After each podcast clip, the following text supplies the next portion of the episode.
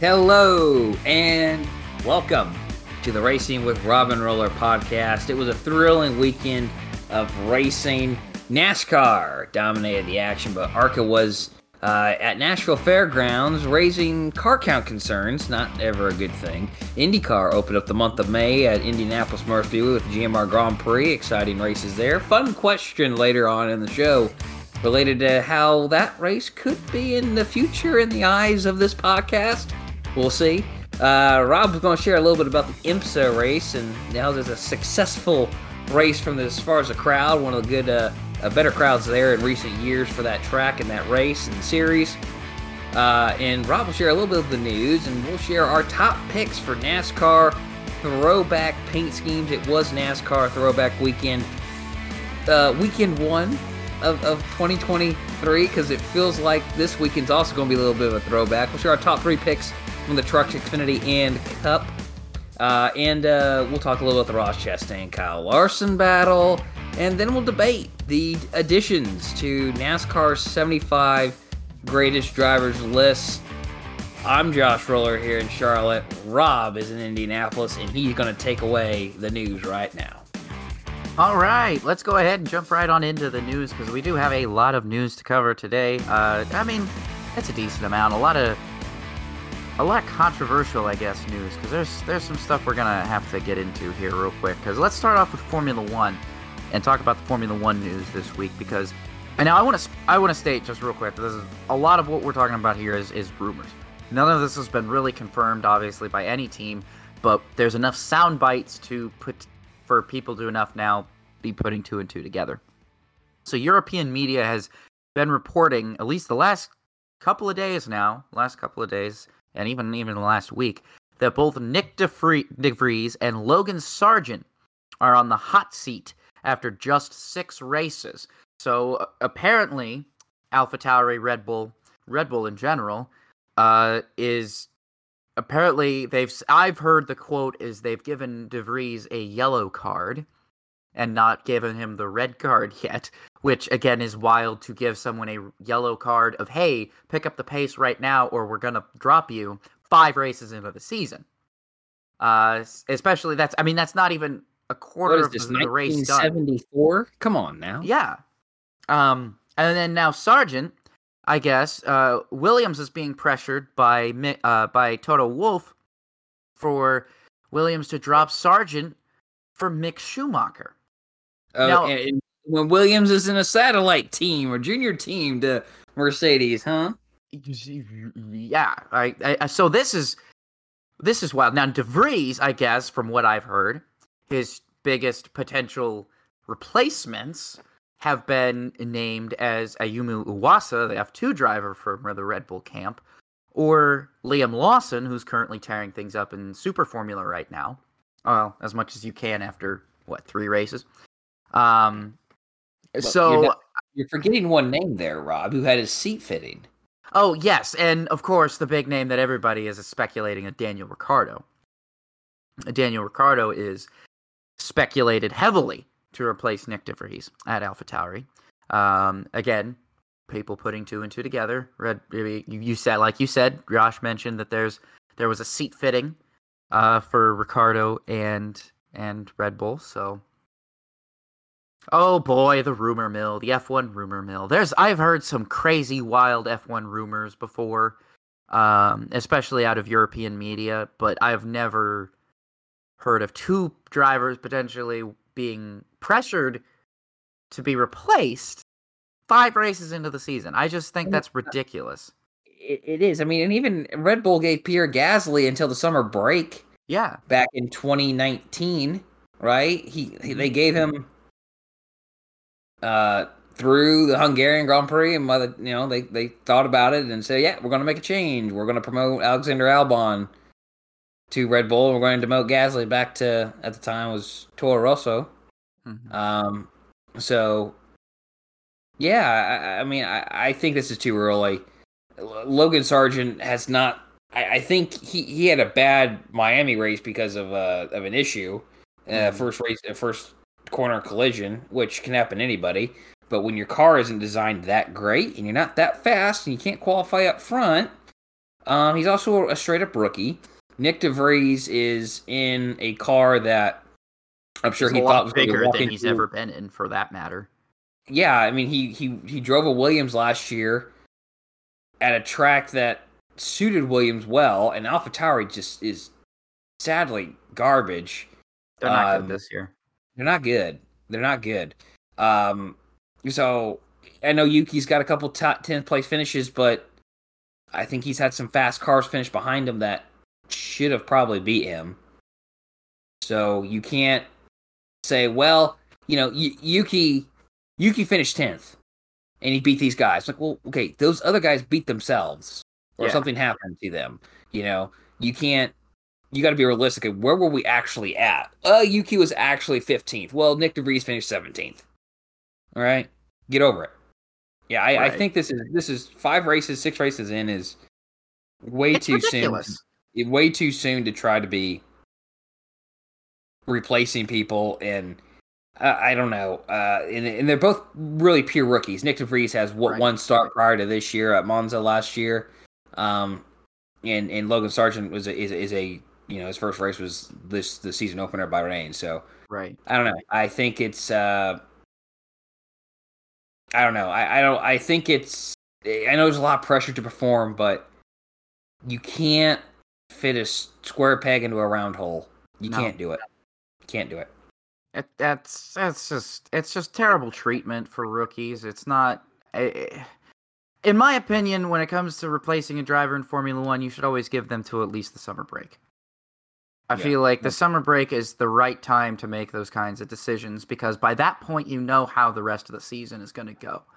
And if you can plop a driver in there that is going to potentially get you a couple of more points that would make the difference in the Constructors' title, then yeah, you make that move. But if it's not going to make any difference, or if they've shown flashes of, hey, they can do this, we just have to give them the right opportunities, the right car, the right setup, the right pit strategy. Like, I just think 5 races is such a small sample size to kick someone out of a ride already. I mean, it's not like these guys are barely qualifying. It's not like they're qualifying below 107%. It's not like they're crashing out every single race. They had some bad luck or they had some bad runs. It happens. It happens to all rookies. Very seldom do you see rookies jump into Formula One in their first cars and immediately have success. It usually takes them maybe a team change, maybe a change of environment, or maybe a change of engineers, a change of something, you know, and then it all clicks. You can't just kick them out after 5 races. It's not enough as a sample size. So I'm going to move on here. We're going to move on to some IndyCar news because, oh boy, the Argentinian fans are going to be really, really excited about this one.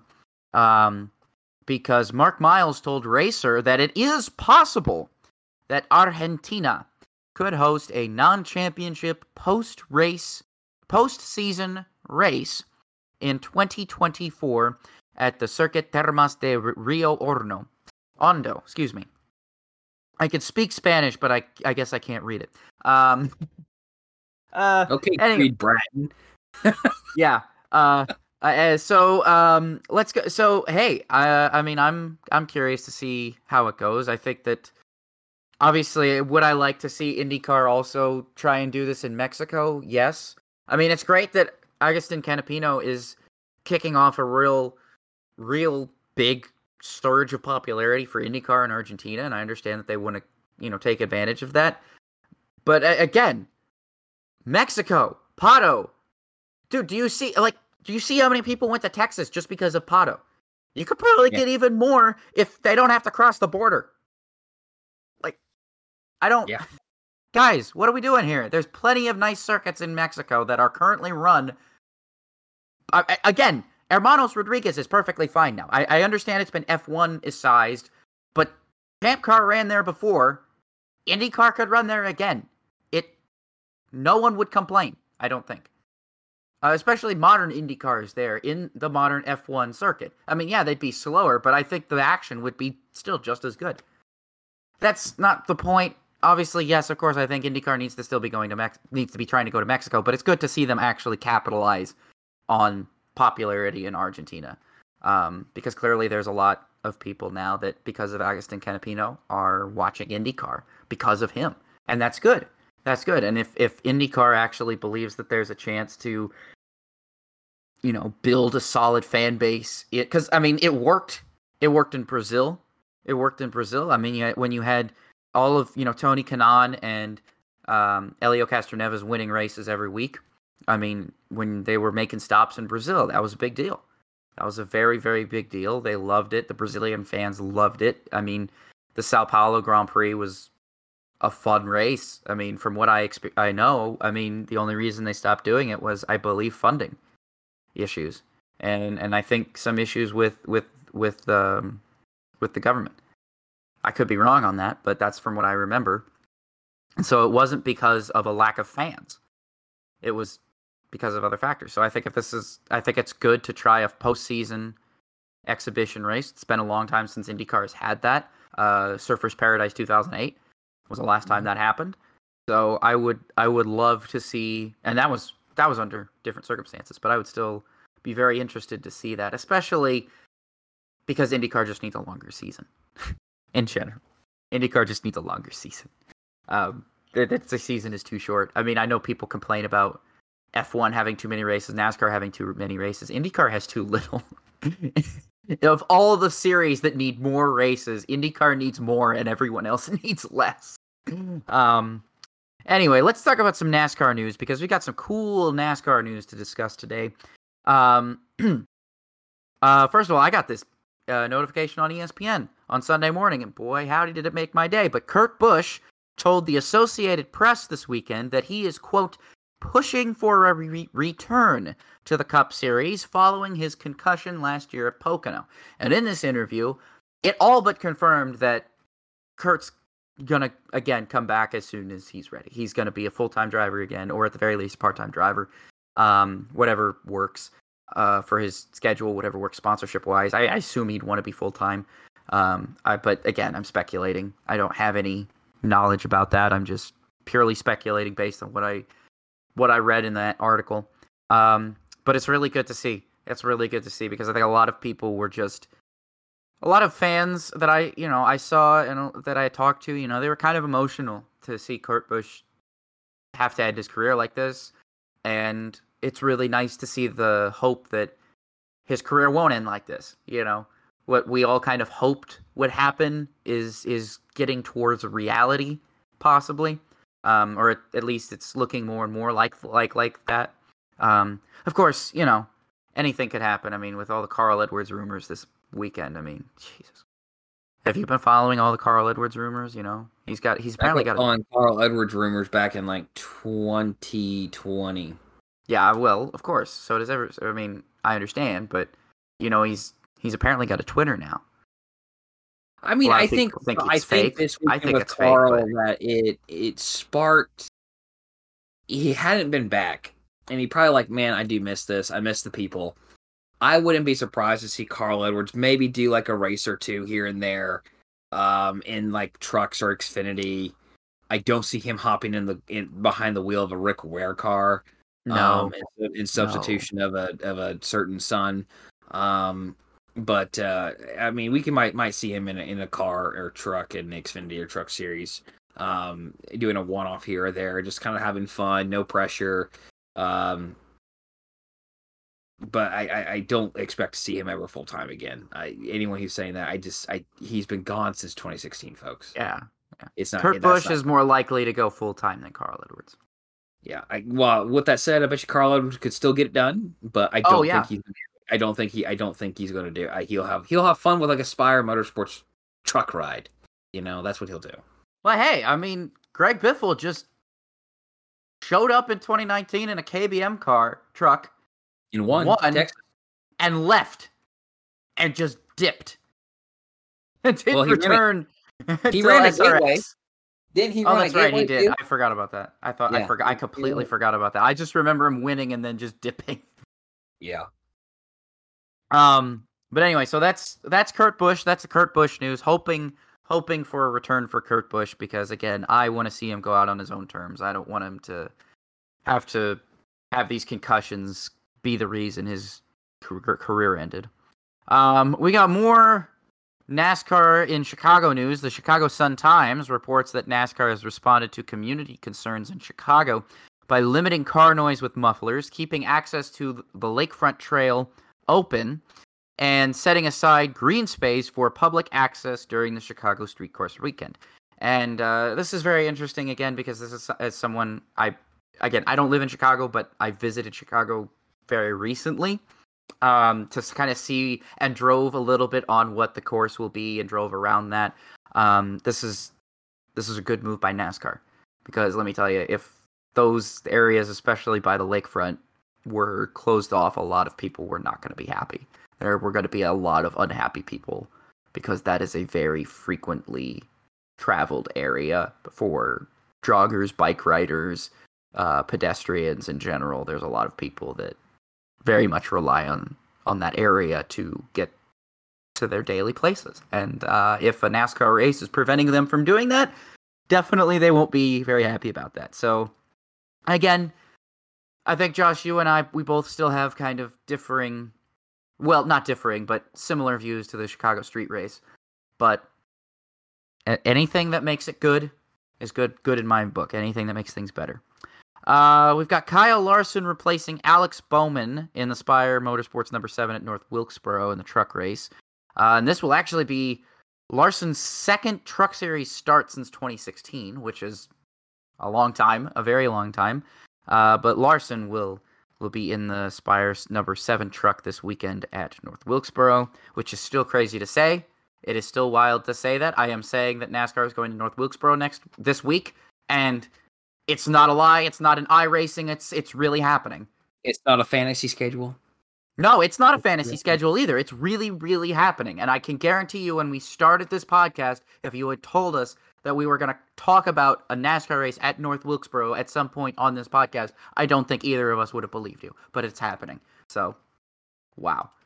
Cool. We'll talk about that more later in the show. We've got a lot going on. Almost finished with the news here, coming in about 20 minutes. We'll talk about this more on this later in the show, but NASCAR announced the final additions to the 75 greatest NASCAR drivers list. Those drivers are Kevin Harvick, Joey Logano, Matt Kenseth, and Jimmie Johnson. I think a lot of people saw this coming. Harvick, because obviously, I mean, if you listen to the show, you know what Harvick's done. Logano's got 2 championships.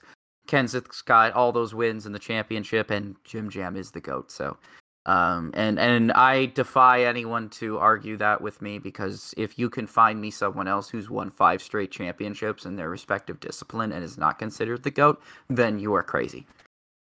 You are crazy. I mean, you can say that it was Chad all you want, but I don't care. Jim Jam still had to execute. Jim Jam still had to qualify well. Jim Jam still had to stay out of trouble. Jim Jam still had to finish the job.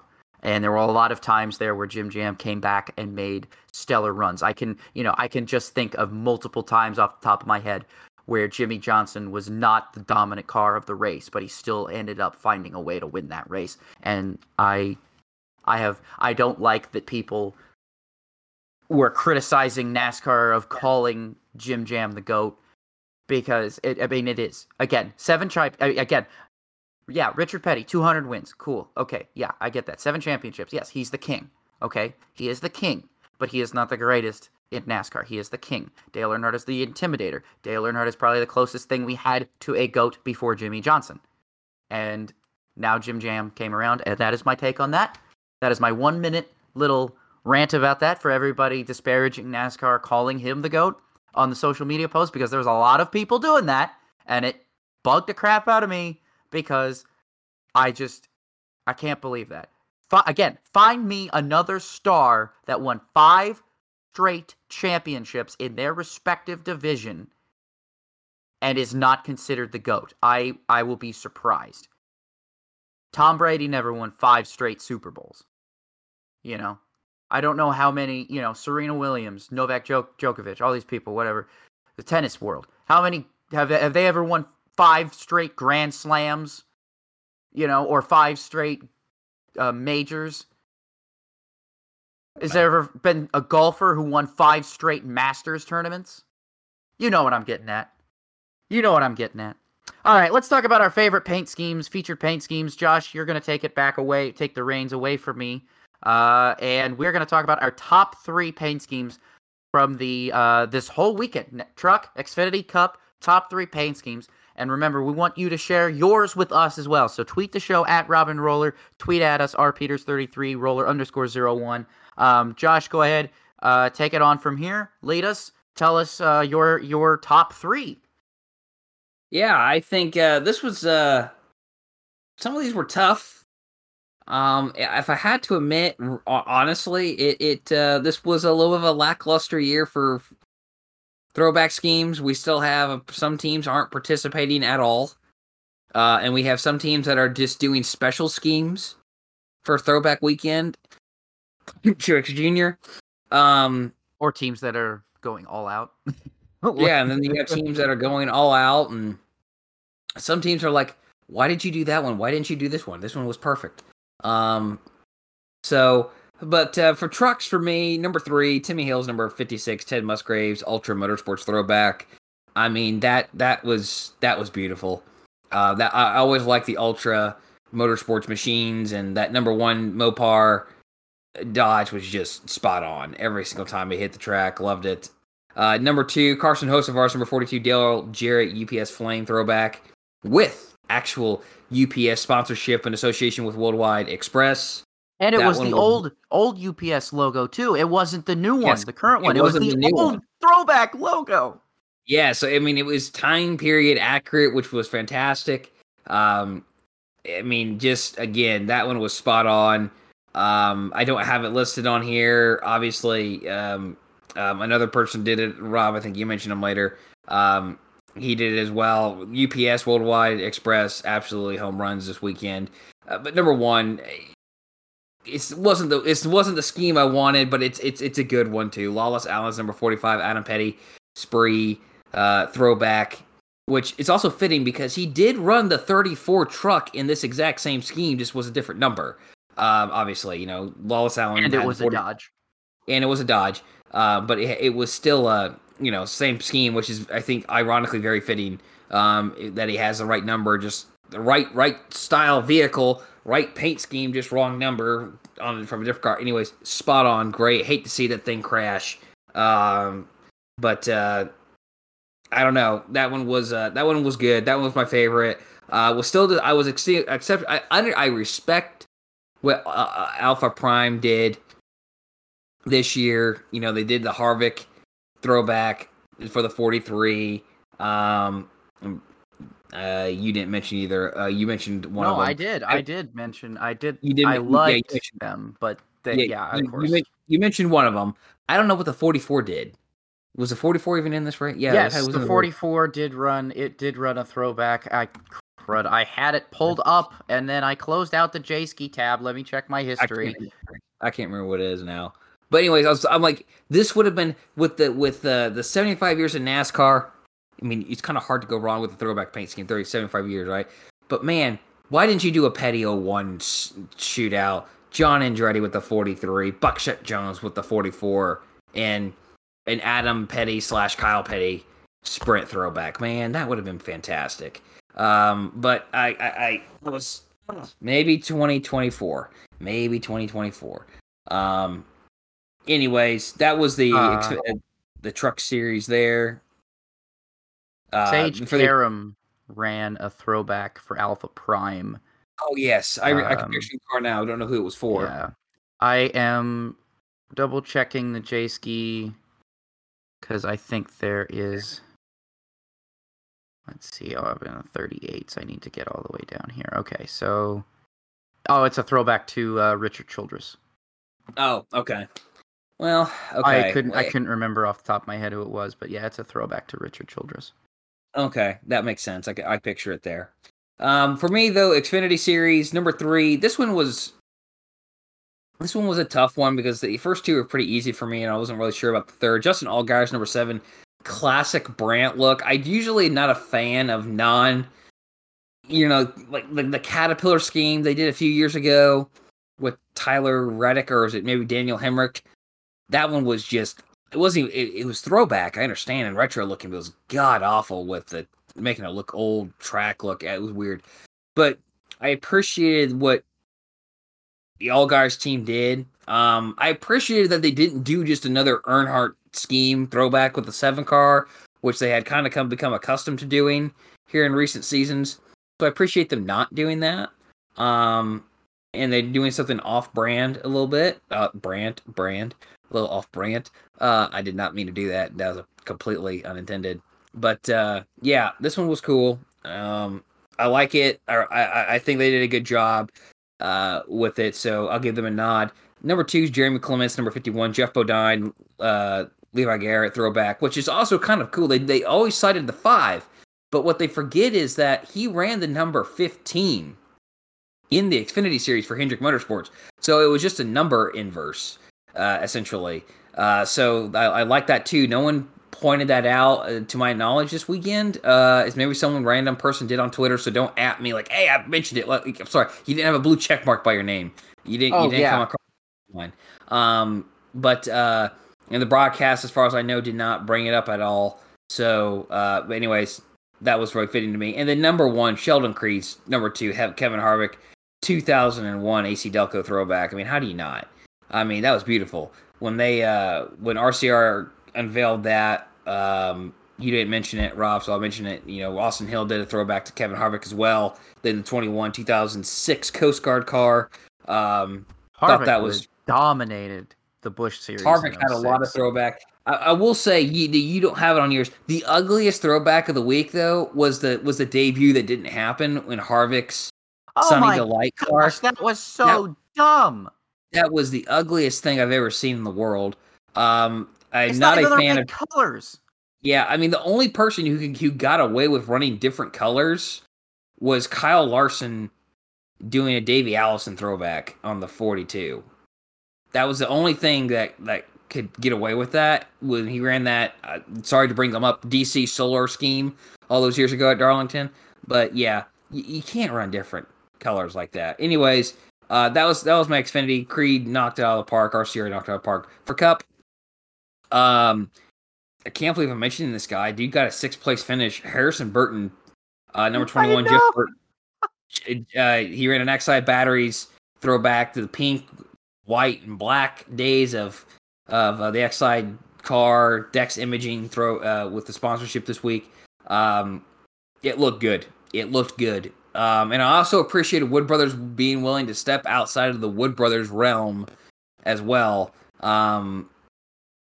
which was good on them. Number 2 might surprise people, but I like Ty Gibbs, number 54, Bobby Labonte, in NFL Hall of Fame, Washington Redskins, not Commanders, Redskins throwback to basically his grandpa when he was a coach of the team, and that the car that Bobby Labonte drove. Now I can't remember what year it was, but he drove in 18 with the same scheme.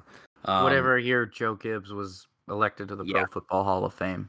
Yeah, whatever year that was. So I mean, it was a good scheme. It's a scheme like, Rob, we were doing like a forgotten paint scheme. I think people forget that paint scheme was run.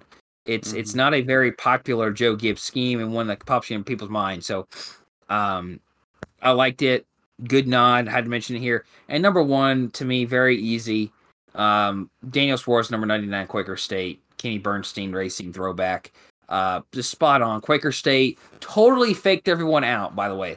Let me remind you, they faked everybody out. They make the announcement at Atlanta, hey, we're going to run it at Richmond, and we're going to run it at somewhere else later in the year.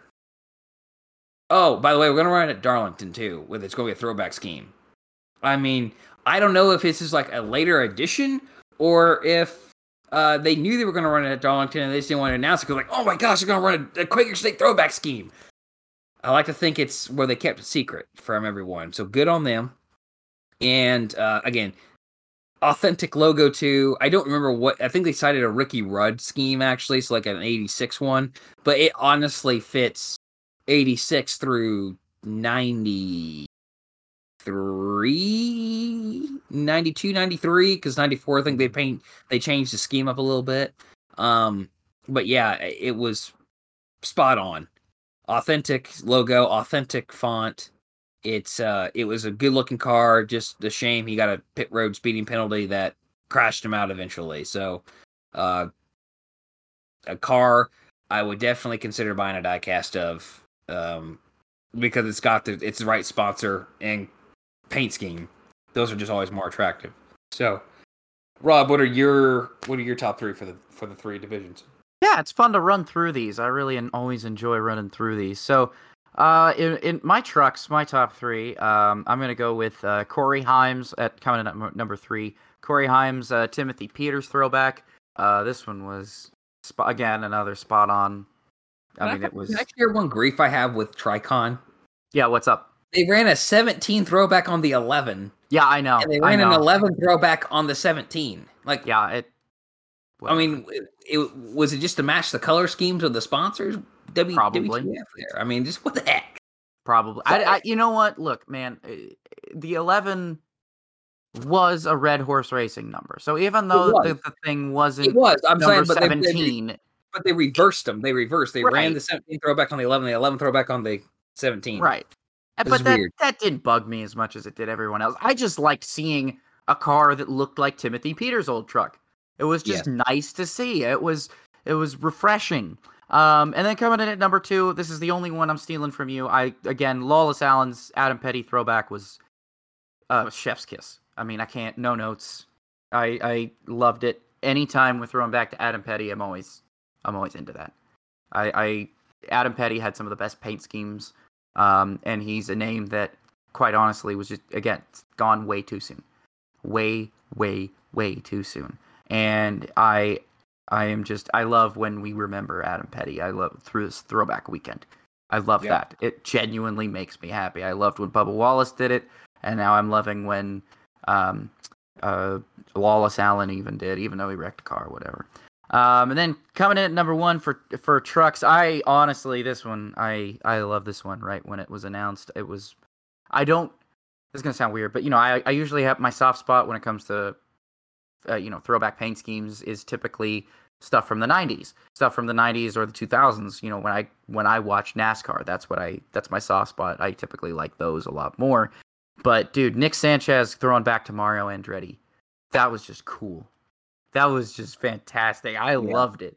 I thought it was so cool because a lot of people. I mean, I think a lot of people forget that Mario Andretti had success in NASCAR. He won Daytona 500. He had success in a stock car. And I understand we, focus on, the guy won the Indy 500 in 96. He won the F1 title. He won the 69 500. I said 96. Sorry, dyslexia got me there. He won the 69 500. And a couple years later was F1 champion. The dude... is a master, and it was just so cool to see a NASCAR-centric Mario Andretti throwback. I really, really liked that. So, and then Fox got Mario Andretti to just, come up in the booth, so that was even cooler. That was honestly really rad. I had never thought in a million years I'd see Mario Andretti on a NASCAR broadcast, but here we are. It happened, and it was really cool to see. Now I'm going to go into the Xfinity rides that I liked from this week. Coming in at number three is Jeffrey Earnhardt's Dale Earnhardt Wheaties throwback. I mean, he nailed it right down from the look to the car. I mean, everything about this paint scheme was perfect. So much to the point where, and I appreciate the sponsors for playing along and allowing the designers to do this, because there were a lot of sponsor logos that were turned into other logos that were on the car. So the Forever Lawn logo was basically just turned into a Wheaties logo, right? And there were other, the one that caught my eye was the Burger King logo on the side, but it didn't say Burger King. It was another company. And companies have to be really open and really love sponsoring NASCAR to just allow these designers to do that, because that is not something that typically companies are cool with, using their logos and using their brand name in other logos. And so the fact that all of that came together to put that, and again, Jeffrey Earnhardt, he's Dale's grandson. So of course he looks a lot like him. And so I'm just dude, Jeffy, if I didn't know any better, I would think you were your granddad. He had the mustache, the glasses, the hat, everything. And I was like, that that's if you know, if in the right light, if you're not looking right, you'd think it's Dale or a Dale impersonator or something. You wouldn't even realize that that's Jeffrey. You know, you would think it was Dale. So, just absolutely nailed it. Right down from the driver to the fire suit to the paint scheme itself. Absolutely nailed it. Just wish the car had a better finish. Coming in at number 2, big props for Monster for finally doing a non-black, matte black paint scheme and throwing back to Ken Block. Dave Moody can, you know, eat a bag of gummy worms because I don't care. You should be able to, you should be able to throw back to whoever you want to do. You want to. You should be able to throw back to whoever you want. Not to listen to the guy. Exactly. Well, I don't want to badmouth him too much because he'll probably block me on Twitter, and then that'll eliminate a whole bunch of entertaining stuff. But I think create a second account, Rob. I have a second account. You'll never know it. Just like Carl Edwards allegedly has. Kenny Wallace apparently said that he's seen Carl Edwards on Twitter before. Oh. So he believes Carl Edwards has a burner account somewhere. But anyway, that's irrelevant to the story. I just loved this because you're throwing back to Ken Block. Okay? He's Ken Block. He was taken from us far too soon. He should be dead. Okay? And it is great to honor him. It is great that Monster honored him. It is great that Riley Herbst honored him. This is not a bad thing. It is not a bad thing to honor a fallen racer. Like, I don't understand why Moody has such an issue with that. This was a cool paint scheme. So 30 seconds. What did he say? Why did Moody have an issue with this? He basically said that throwback paint schemes should be reserved for NASCAR paint schemes, that you shouldn't be able to throw back to, you know, a rally car or an Indy car or a sports car. Like he didn't like that Joey Logano ran the paint scheme for the AMC Javelin, for the Trans Am, the Mark Donahue Trans Am. He didn't like that for some reason. And I don't understand why he had such beef with these paint schemes. Like, there's nothing wrong with honoring racing history. I mean, look, let's be honest. I mean, a lot of those things influenced NASCAR just as much as NASCAR might have influenced them. I mean, there's a lot of crossover.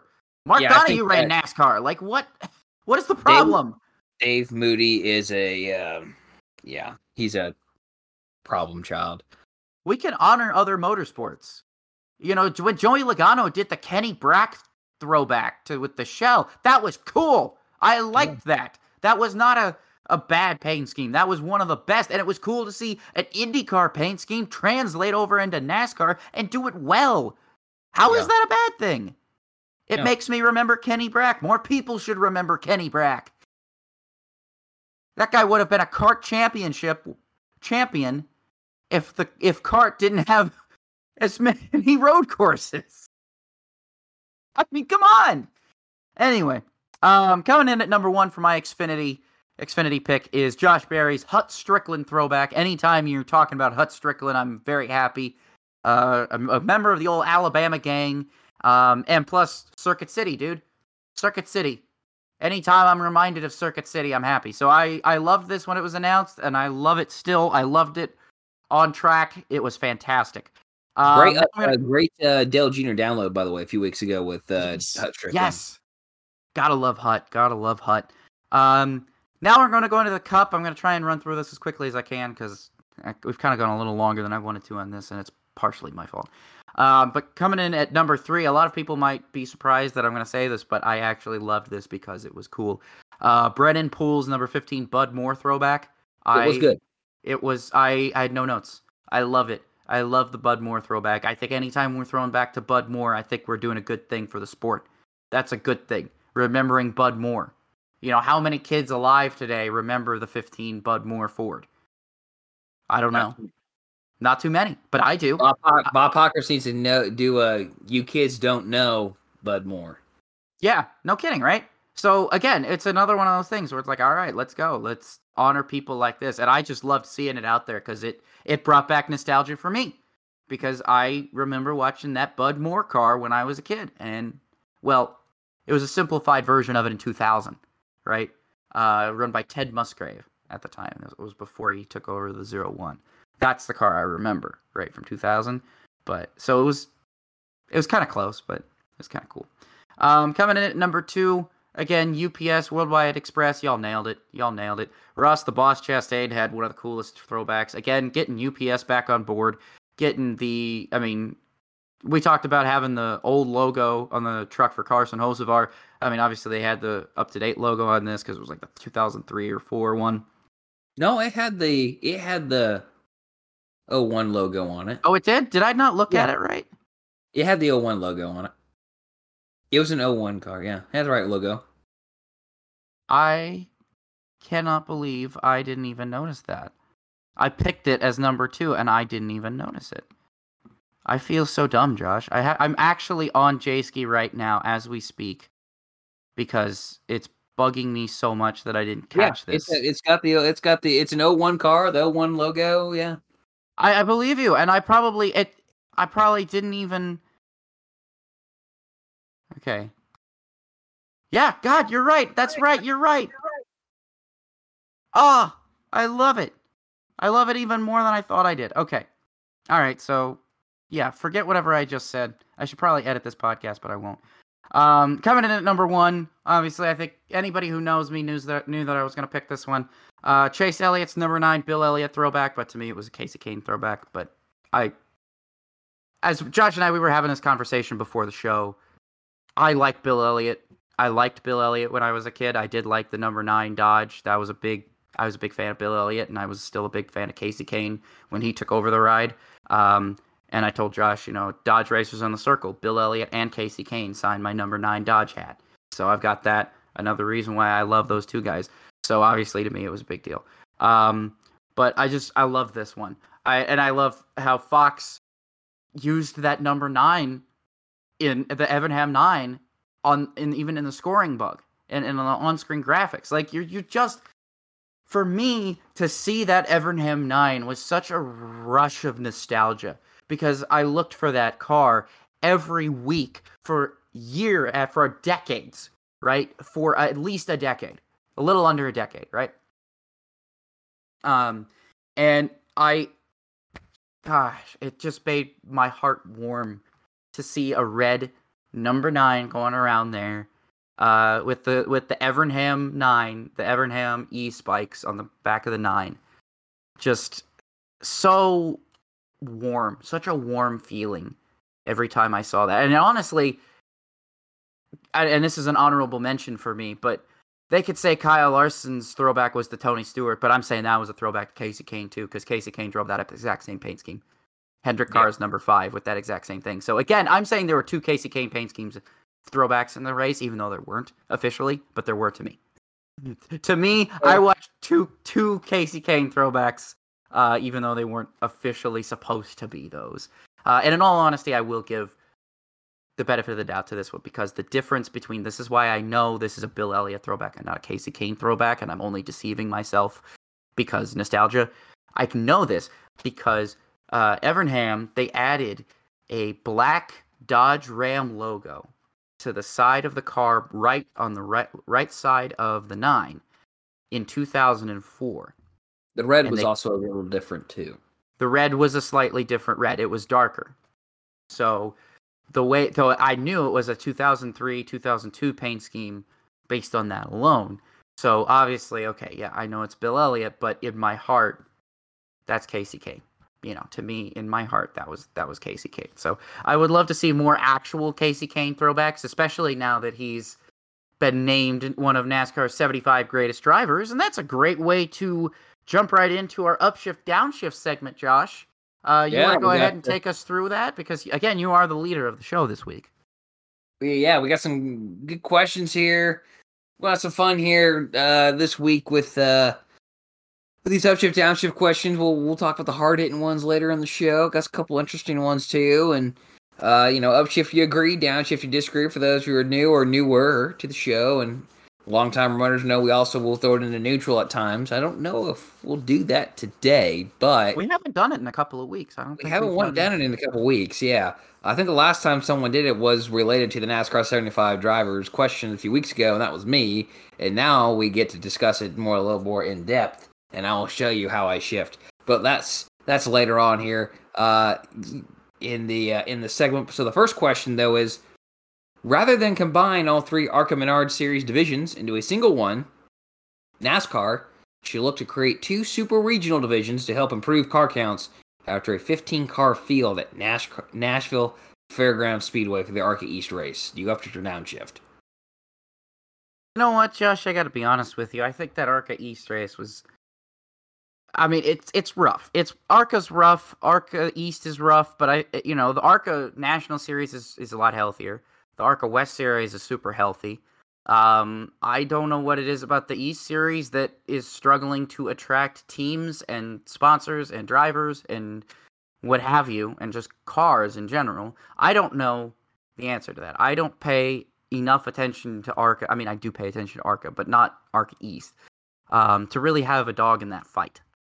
All I know is, I feel like, and I'm going to personally just downshift this, because I feel like the car counts, with the car counts going up in the main ARCA series and in the West, I think that to me seems like there's hope, because there was a time even in the West was struggling to get 15 cars, and now look at where they are.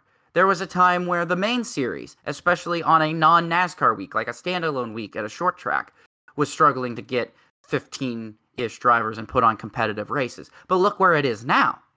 Look where the series are now. So I'm kind of downshifting this mainly because I feel like this is one of those things where either it's going to recover on its own, or NASCAR/ARCA, they're going to step in and do something to hopefully make it more appealing to teams to want to go. Because don't get me wrong, I mean, the ARCA East race I watched at Dover was a really good race, but yeah, there's some glaring issues with cars grossly off the pace, and only like the top five are worth anything and are setting the pace, but hey, the top five were putting on a good show, at least at Dover, not at Nashville, but they're putting on a good show, and it kind of became, it was like, oh, okay, yeah, there's actual moving chicanes out here. That's a problem. That's something that probably needs to be addressed more so than the car counts, is the low quality of the cars that are running out there. Is there a reason for that? Because if there's a solid amount of high quality cars running in the East in the main series, then why are they struggling in the East series to get that same thing? And then why are these cars what appear to be, I mean, maybe this is just me visualizing, but from a visual standpoint, those moving chicanes in the East race looked so much slower than like the Con Nicopolis or the what's his face? You know what I mean? The driver of the 48. In ARCA. Brad Smith, there you go. I knew it was a generic name, I just couldn't remember what it was. Those guys, I mean, they're slow. They're driving slow cars, but they're still able to, like, get out of the way, and they're still keeping up a pace so that when, the camera cuts to them, it doesn't look like they're stopped on the track. Whereas in that East race at Dover I was watching, I was like, there were times that I almost jumped out of my seat because I thought the cars were stopped on the track because they were going so slow. I mean, they had to be at the very least 50 to 60 miles an hour off the pace, which was just unsafe for everybody involved. So honestly, I'm going to downshift this just because I think that this is something that will get better with time. But Josh, I'm interested in hearing your perspective on this. I got a downshift too. I think that the best solution maybe to this is for NASCAR to look to pair. First off, ARCA East doesn't need to be going to Dover. They need to go. If they want to have an ARCA race at Dover, they need to have it be the National ARCA. They've been running the East Series at Dover for. They have been long but before I think then. If you want to have that be a developmental series, I don't think that's our developmental. The East Series must be a developmental series. I think it needs to be an ARCA big national race at Dover, not an East Series race. And the reason I say that even further is you're not going to get a late model race at Dover. Too big, too fast. And I think that's maybe what they need to do with the ARCA East is find companion events for them to say, hey, you know, Cars Tours at South Boston this week. We're going to go hang with them. I think that they need to find where they go when who's ever going to Nashville, a late model division, they need to find a late model division to go into these tracks. I think that's they need to find a companion event to maybe entice other teams there to maybe invest in a car to help the car count. I don't know. Also, part of me says, well, why don't you just get rid of the East and combine it into the big national series? Because let's face it, ARCA, the big series is basically East, right? They run a race in Phoenix. It's East.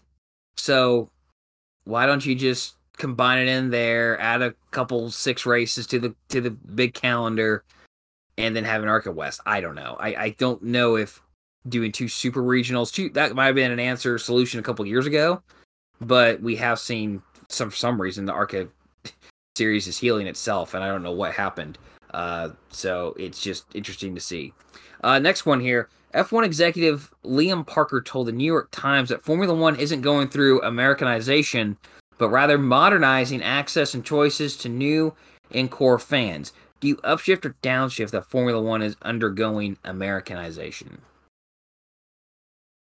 They have 3 races in the U.S. That's Americanization. There's no other country that hosts 3 Grand Prix. There's only one other country that hosts 2. Exactly. Yeah. It's unheard of. And it's happened before. But it's never happened in such rapid succession like this. So, I feel like right before COVID, so 2019, we went from, is COTA going to survive, the next decade, to holy crap, there's now 2 more F1 races all of a sudden, and suddenly COTA is selling out because it's the only affordable one. Right? And now it's like, okay, COTA's probably going to be fine then. But just 4 or 5 years ago, we were worried about COTA's future, because we weren't sure that the F1 Grand Prix was even that much sustainable in the States anymore. So, there's been such this huge boom of Formula One fans in the United States, and this boom is going to, it's gonna pop. It's gonna pop just like every IndyCar's bubble popped, NASCAR's bubble popped, F1's bubble is gonna pop too. When it's gonna pop? Is it gonna pop sooner, quicker, or is it gonna pop later? I don't know. I don't know when this bubble is gonna pop, but it's gonna pop. And because there's a bubble, of course they're Americanizing it. Of course they're making it more appealing to Americans.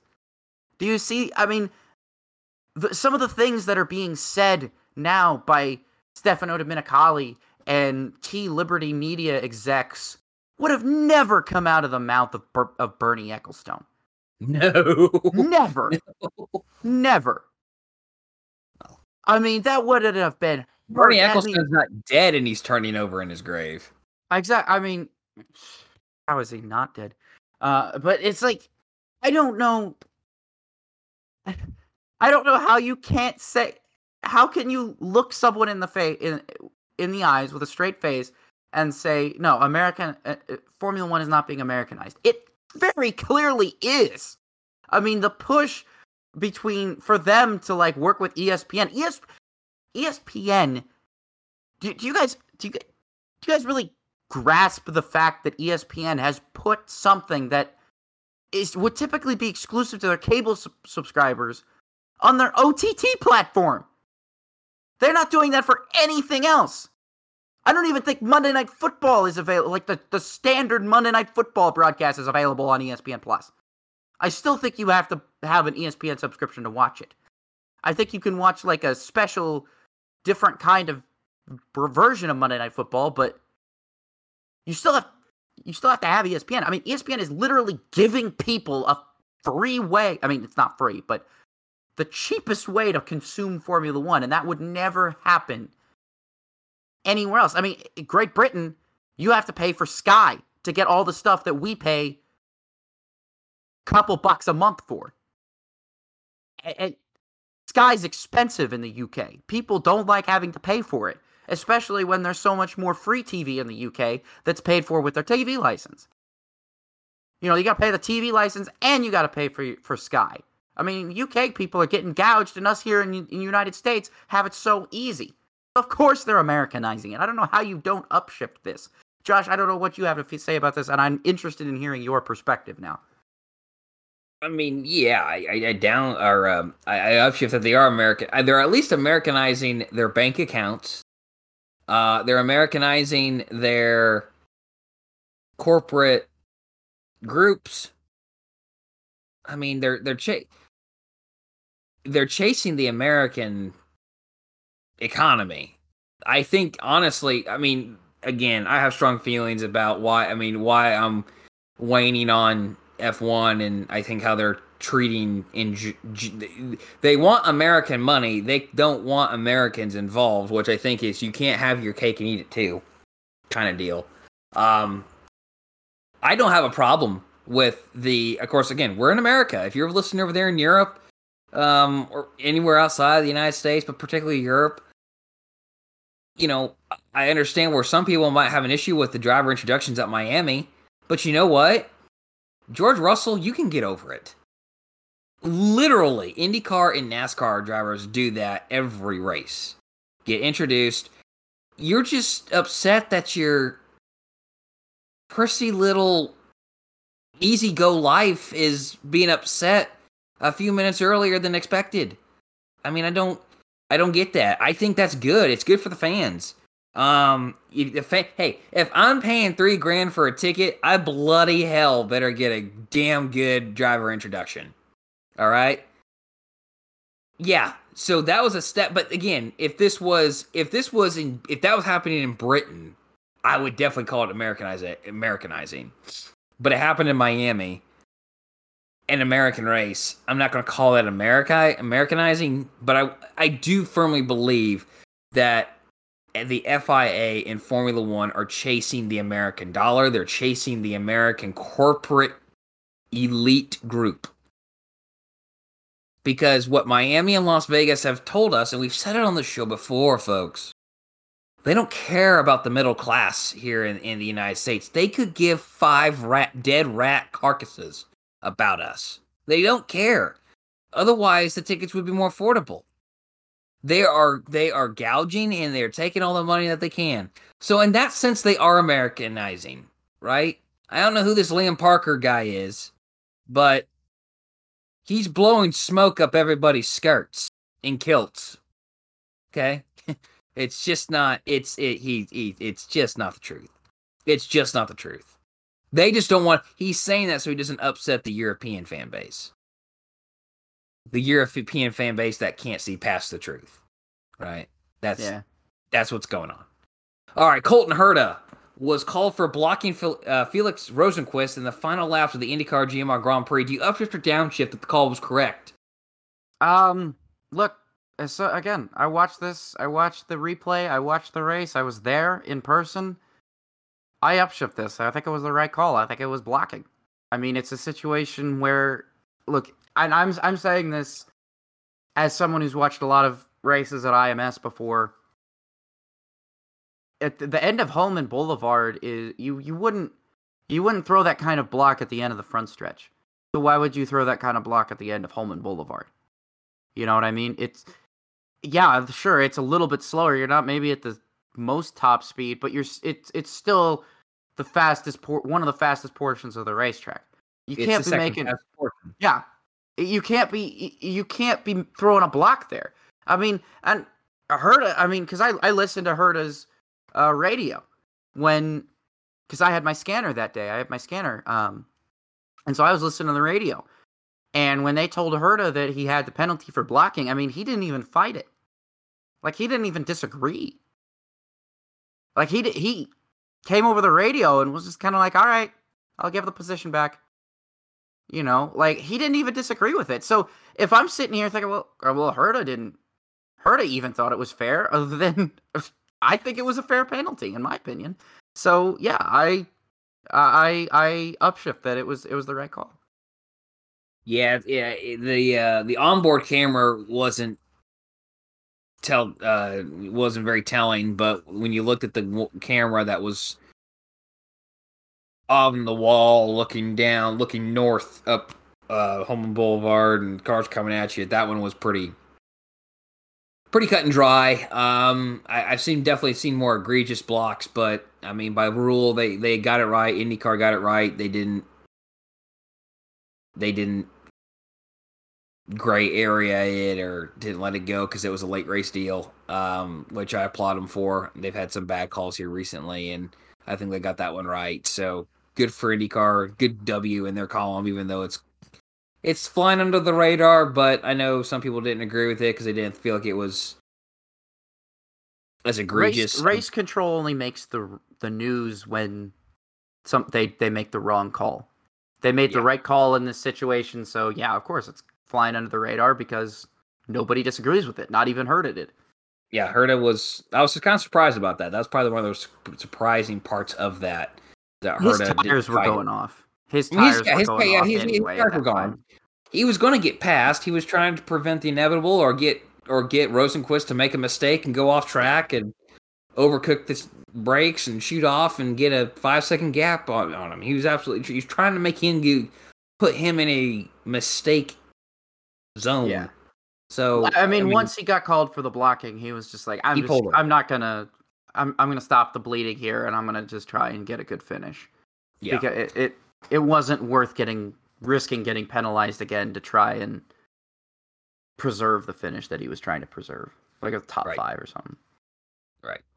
All right, next one here. Charles Leclerc has admitted that Ferrari's inconsistency has hurt his confidence. Do you upshift or downshift that Ferrari has set back Leclerc's career by having 2+ years of mistakes? You know what? This is a pretty easy upshift. I mean, I think it's not just Leclerc. I mean, I think it's Sainz too. I mean, both Leclerc and Sainz have proven time and time again that they're good drivers, but Ferrari is just too incompetent to give them either good pit strategy, fast cars, or the right tires. Like, it's not their fault. I think this is my opinion. If Leclerc and Sainz decided they were going to go sports car racing or IndyCar racing or, hell, any supercars racing or something, I don't care. It's not going to happen, but whatever. I think they'd immediately be successful. I think they would have far more wins. I think, you know, let's say, I mean, honestly, if they went to a top team at Le Mans, they'd probably win. You know, it's one of those things for me where I totally understand where Leclerc is coming from. I think that would hurt my confidence too. I think anytime, you know, the team you're on isn't doing well, it does hurt your confidence because then you feel like you're not a part of a successful team. You wonder if it's your fault. You wonder if, you know, it's something you're doing wrong. And look, this is just my opinion as a race fan, as a armchair strategist, but it's not Leclerc's fault. It is not it's not like Leclerc is going out there and binning the car all the time. Anytime Leclerc bins the car, it's probably because the car broke. It's because the car had some kind of failure and Leclerc went off the track. I mean, very seldom is it 100% his fault. I mean, it has been. Don't get me wrong. There has been incidents where, okay, it's very clear Leclerc, you know, was at fault for this, but that it's not as often as maybe other things. So, you know, I absolutely do agree with this. I think it's frustrating too, because you could very much tell that Leclerc is committed to Ferrari. He wants the same things they do, but, you know, Ferrari, they've gone through lull periods before. You know, they've had dominating seasons and they've had seasons where they suck. But, you know, when you're Leclerc, your entire career is, you're spending so much of your career with Ferrari. People are going to judge your career based on how Ferrari was. And so it's one of those situations where, you know, maybe Leclerc needs to start looking at greener pastures. And honestly, I hate to say that, but I think it might be a wake-up call for Ferrari, you know, because, again, Leclerc is like their golden boy. He has been. I mean, Ferrari has been very, very clear. They've backed him. He was an academy driver. His brother is an academy driver. They cared very much about Leclerc, and I think if they lost him, it would be a very big blow to Ferrari. Sainz, too. Sainz, too, for that matter. Not just Leclerc. I think Sainz has every right to feel the same way. Like, I think it's affecting... Because Carlos Sainz, all of his career, here's the thing, people forget, he was teammates with Max Verstappen at the same time. But because Verstappen is Verstappen and has gone on to do so much more with Red Bull, and Sainz took those detours after leaving Red Bull before he got to Ferrari, people look at Max so much better, when in reality... when both of those guys were in their first season at Toro Rosso, they were actually pretty evenly matched. I mean, Verstappen was typically quicker than Sainz, but for the most part, if I recall correctly, they were pretty evenly matched most of the time. Yeah. So, yeah, it's definitely got to be hurting. It's got to be hurting, not just Leclerc's, but also Sainz's confidence. So I'm definitely upshifting that. I mean, I can't add much more, but this, I mean, they kind of spoiled a great opportunity with Vettel. You can trace it all the way back to him too. I mean, their incompetence. They have not had a world championship since 2008, and that was constructors, and they haven't won a driver since 2007 with Kimi. I mean, they literally. I mean, Alonso was sick and tired of it. Alonso was tired of not winning. And then he went to McLaren and was promised he was going to win. And didn't start winning. Well, now he's got a chance to win. It only took him almost 8 years. Yeah, they've just... I don't know what it is, man. I don't know what it is over there in Maranello. But they've got to get stuff straightened out because, yeah, Leclerc's going to... You know... I don't know where he goes. I really don't know where he goes. But, I mean... That's why I said the dude could go run Le Mans tomorrow. He could go, yeah. He's more likely to leave Formula One than go somewhere else because, I mean, the only way he'd leave Ferrari and go somewhere else in F1 was if Lewis Hamilton left Mercedes. And I don't know... I don't know if... Those rumors are always popping up, and I just don't believe them. I think he likes being there. I think he's got a lot of respect for the people there. On that team, I don't think he's going to leave. So yeah, Leclerc's career has certainly been set back, been derailed, however you want to phrase it, because of poor decisions. And that's what you classify it. You can jumble everything you said in there. Poor decisions by Ferrari management on and off the track, at and away from the track. So. And it's you know it's bad when when a driver admits that to the media. It's gotten to a point where he lost his confidence 6 months ago, but he's now admitting it. You know, that's what it is. So, all right, that was a halfway question here. Second halfway question because that was 4 and this is 5. The IndyCar GMR Grand Prix at Indianapolis should be a night race. Do you have to downshift, Rob? This question is wild because everybody's going to throw in that, oh, it'll never happen, and IMS will never add lights. IMS is not adding lights. Stop talking about stuff that will never happen. Yeah, okay, whatever. I know the real reality of it. I know the reality of the situation. IMS probably would never be able to light the whole place. It would probably be impossible. Could they light the front stretch and the road course, though? Maybe not very well, but maybe. Again, temporary lighting. This is and Josh, we were talking before the show a little bit about previous IndyCar road racing night races, and actually the fun fact about that is we came to the conclusion that the only ones in the last 25 years, were street races. In 2003, they ran Cleveland Grand Prix at Burke Lake Fernand Airport. I think they might have done it in 2004 too, but I can't remember. They ran that race at night. which was crazy. They brought in a bunch of like temporary lighting and lit the track. And then they did a couple years later, they went when the Houston Grand Prix at Reliant Park, that was a night race initially. Like I think it was the first or the first two races at least. I think at least the first one race was. I can't remember if the second one was. I know that the third one was not. The third one resorted to a day race, but yeah, I mean it's not like it's unheard of to run a road course race at night in a single seaters, especially now that F1 is doing it so many times with Bahrain and Jeddah and Singapore, places like that. But Abu Dhabi is now a night race too. It used to not be. I actually miss when they ran Abu Dhabi right before sundown, so that like the cars were running right up. The race was running right up against a sundown. So like the checkered flag didn't officially fall until like the sun had officially gone down. So it was kind of like the sunset to the season. I liked that. It was really cool. I wish they did that again. They don't do that anymore. But no, I honestly, let's say hypothetically, because Roger Penske has talked about this, you know, having some kind of endurance event at IMS in the sports cars. At some point, you're going to have to light that road course. And part of the road course happens to be the front stretch. So at some point, you're probably going to have to light the front stretch. Are you going to be able to light turn 1, 2, 3, 4, north chute, south chute? Probably not. That's probably going to be a lot more money. But you could probably light the road course. Probably light the road course for less. Now, the other question that would have to be presented is how late? Because IMS does have, and I know this, they have a curfew imposed by the town of Speedway.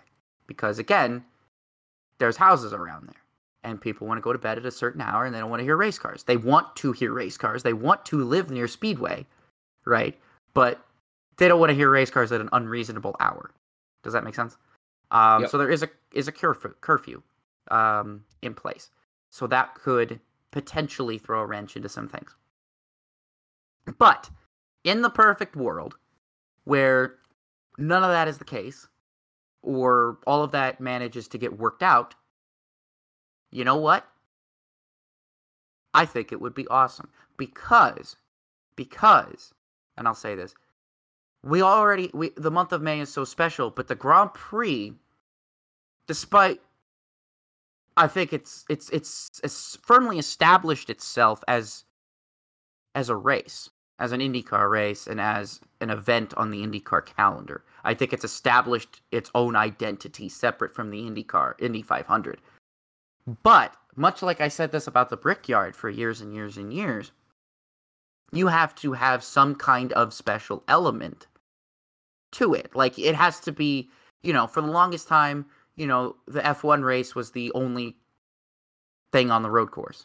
So that was the special thing about running the F1 race at IMS. Now every series runs the road course, you know.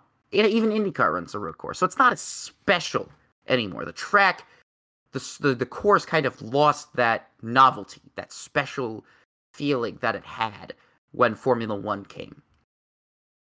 I think the best way to get that novelty back and really bring people in would be a night race. I think that would be a great way, because I said this about the Brickyard when several years ago, like 2016, 17, even 15, I think I was saying, run the Brickyard a night race, put in night lights if possible, and make it a night race so that people say, oh, this is special again. This is special again. This is the only, you know, it would have been, in my idea, would have been the only IMS race at night. So it would have been a unique experience, a unique fan experience that you couldn't get any other weekend. I think, you know, if in this hypothetical situation that would be the case, same deal. Completely unique weekend that you couldn't get anywhere else, any other time at Indianapolis. So, Josh, go ahead and tell me your view on that, because that was kind of my long-winded, I guess, grounded in reality, but still going out into the realm of fantasy explanation. Yeah, you know, I'm actually trying to look up here how much, because you brought it up, how much the lighting cost at Daytona when they lit that place up in 98. Yeah, because that was not cheap. That was a huge investment for Daytona.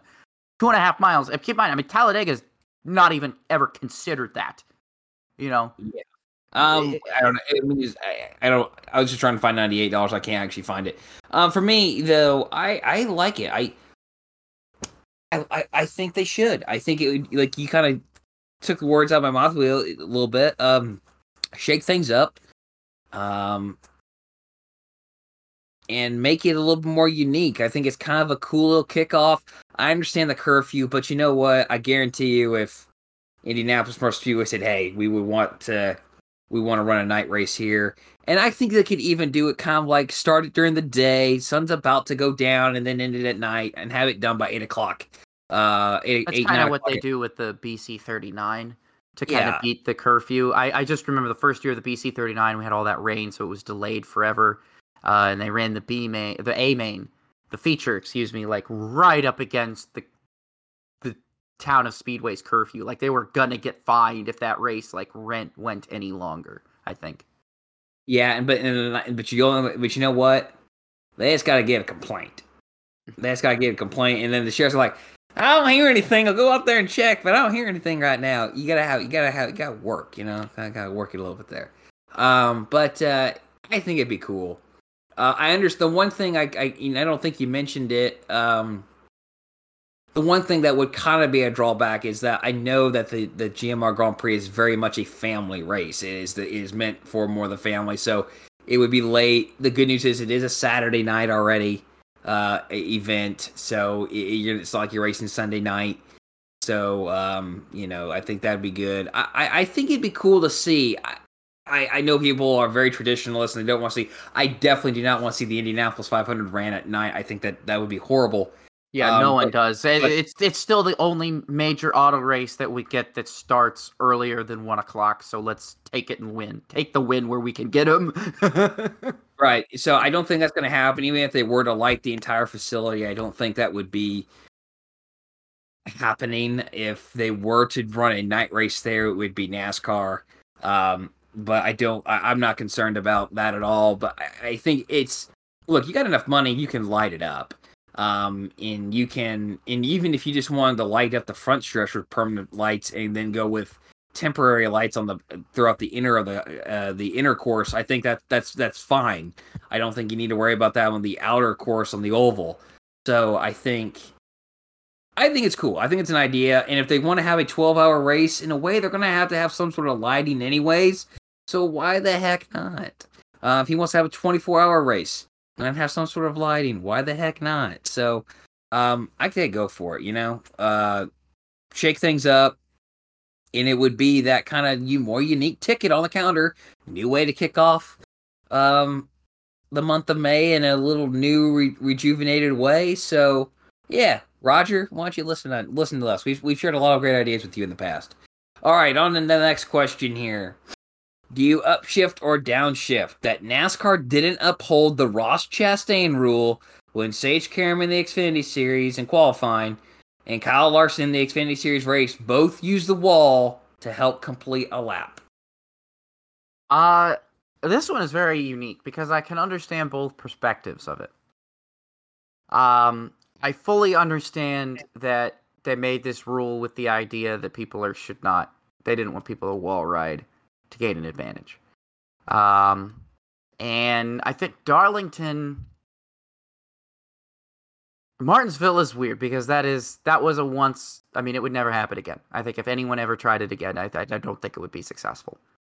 I really don't. I truthfully don't think it would be successful if someone tried the Hail Melon again. Especially to the point where I think if you ever tried to Hail Melon at Darlington, I don't think it would work. I don't think it would be as successful. I don't care what car you're in. I think you're asking a lot. But the Darlington stripes, those have never... There's a difference between wall riding and getting bit by Darlington. You know what I mean? Wall riding is, all right, I am just going to send it.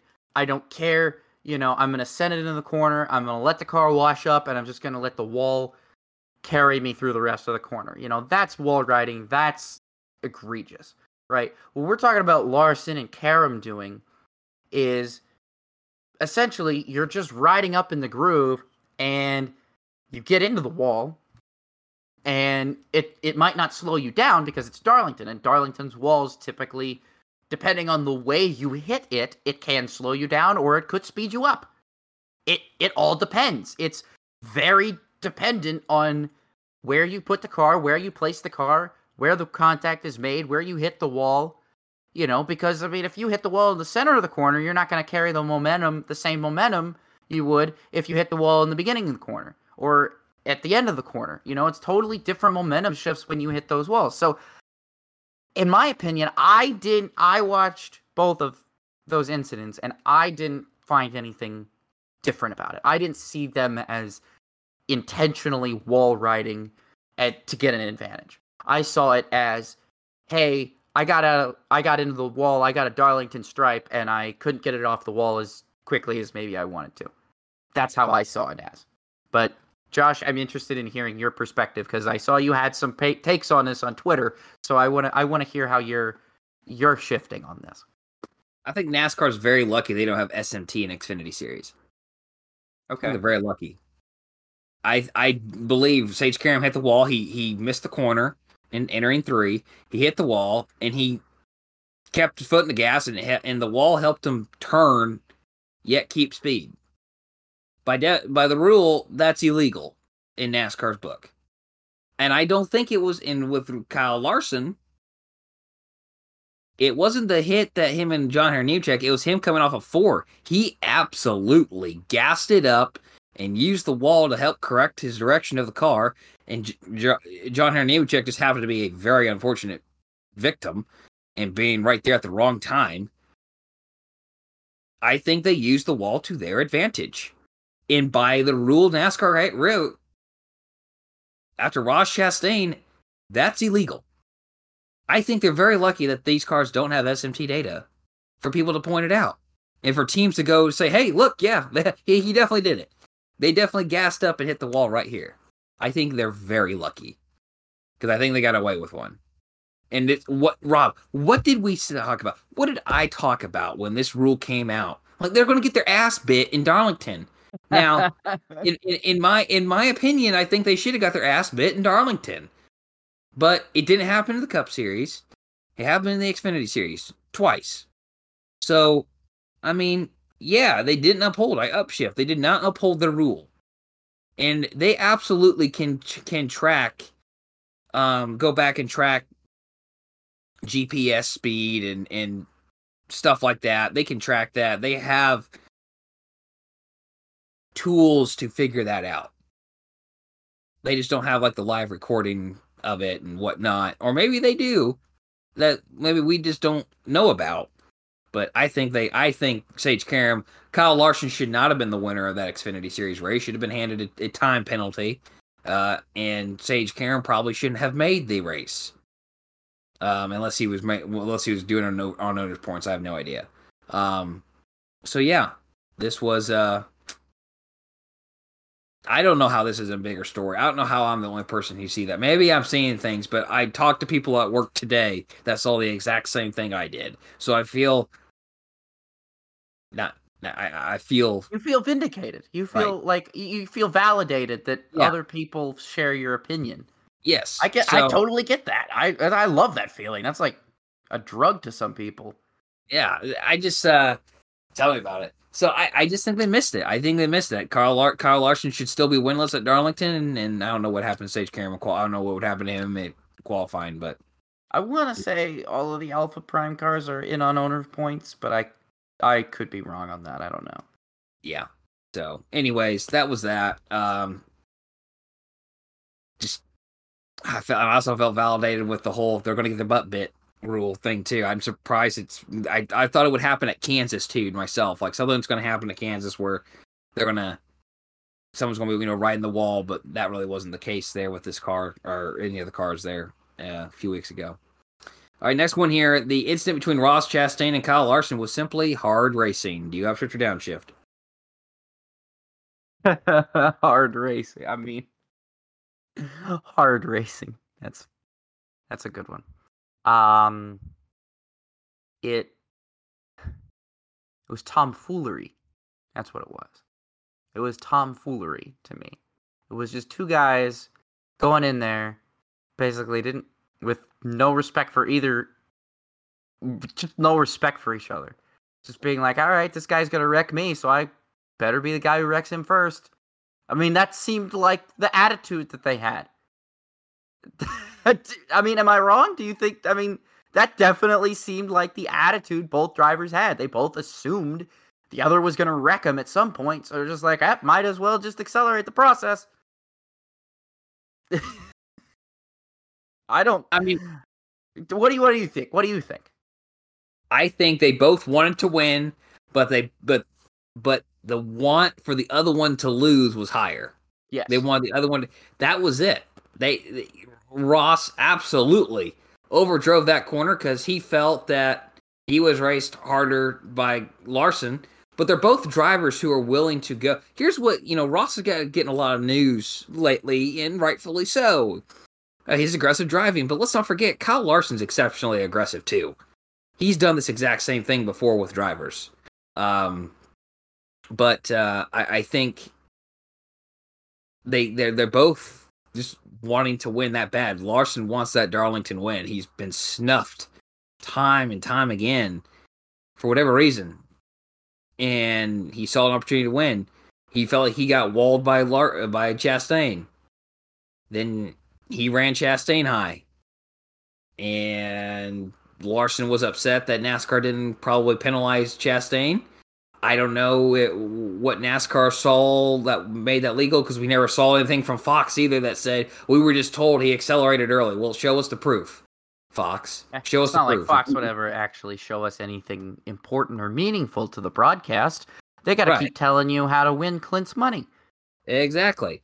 So, I don't know. I mean, it was I don't call it hard racing for that. I downshift, but it's certainly entertaining, and I think it was just two guys just not wanting the other to win, and they were willing to risk their own victory to keep the other from winning. And I don't know.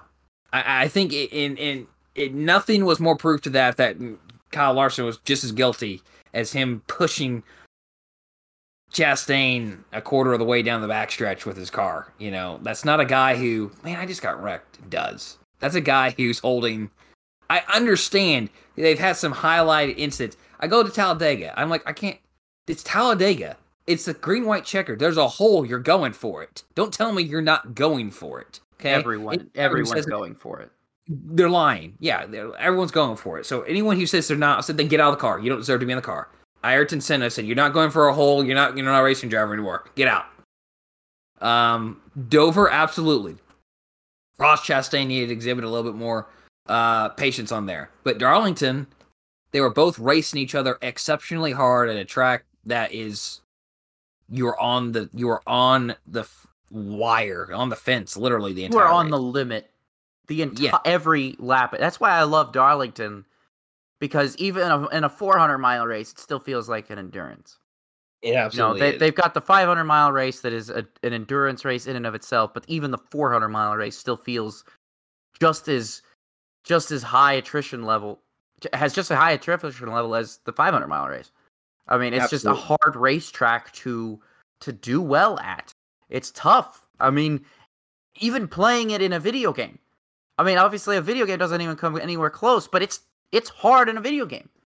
Like, Darlington is hands down one of the hardest racetracks to get right for me in a simulator, right? Unless I have incredibly high downforce. If I'm driving a low downforce car, it's fun, but it's hell in a handbasket trying to control the car. It's fun, like I said, but it's not easy. Yeah, it's a tough one. It's a tough one for sure. Look, we're going to talk. Darlington just again provides great highlights, for sure, for future promotions and for NASCAR. And there's just no punch for them to collect this week. My always thing about Darlington is I've always believed it's because it's hard. It's so hard at the track to develop a rhythm because both ends of the track are different, and your car is constantly changing. Yeah, you can't find a rhythm. in another any other racetrack, like, usually the corners are pretty much the same, right? So it's so much easier to get into a rhythm of, okay, I need to turn and brake at these times. But at Darlington, it's like you're turning and braking complete. The turn radius is different in turn one. The amount of brakes you use is different in turn one than it is in turn three. Your turn radius, your brakes, your entry points, your exit points, all of it's totally different. It's just so hard to get into a rhythm at Darlington, and that's what makes it so much fun to watch. Yep. All right. Last question here, and I'm going to do a little bit of reading on the side here as well. Do you upshift or downshift that you are satisfied with the 25 drivers that NASCAR added to the greatest drivers list? They increased it from 50 to 75.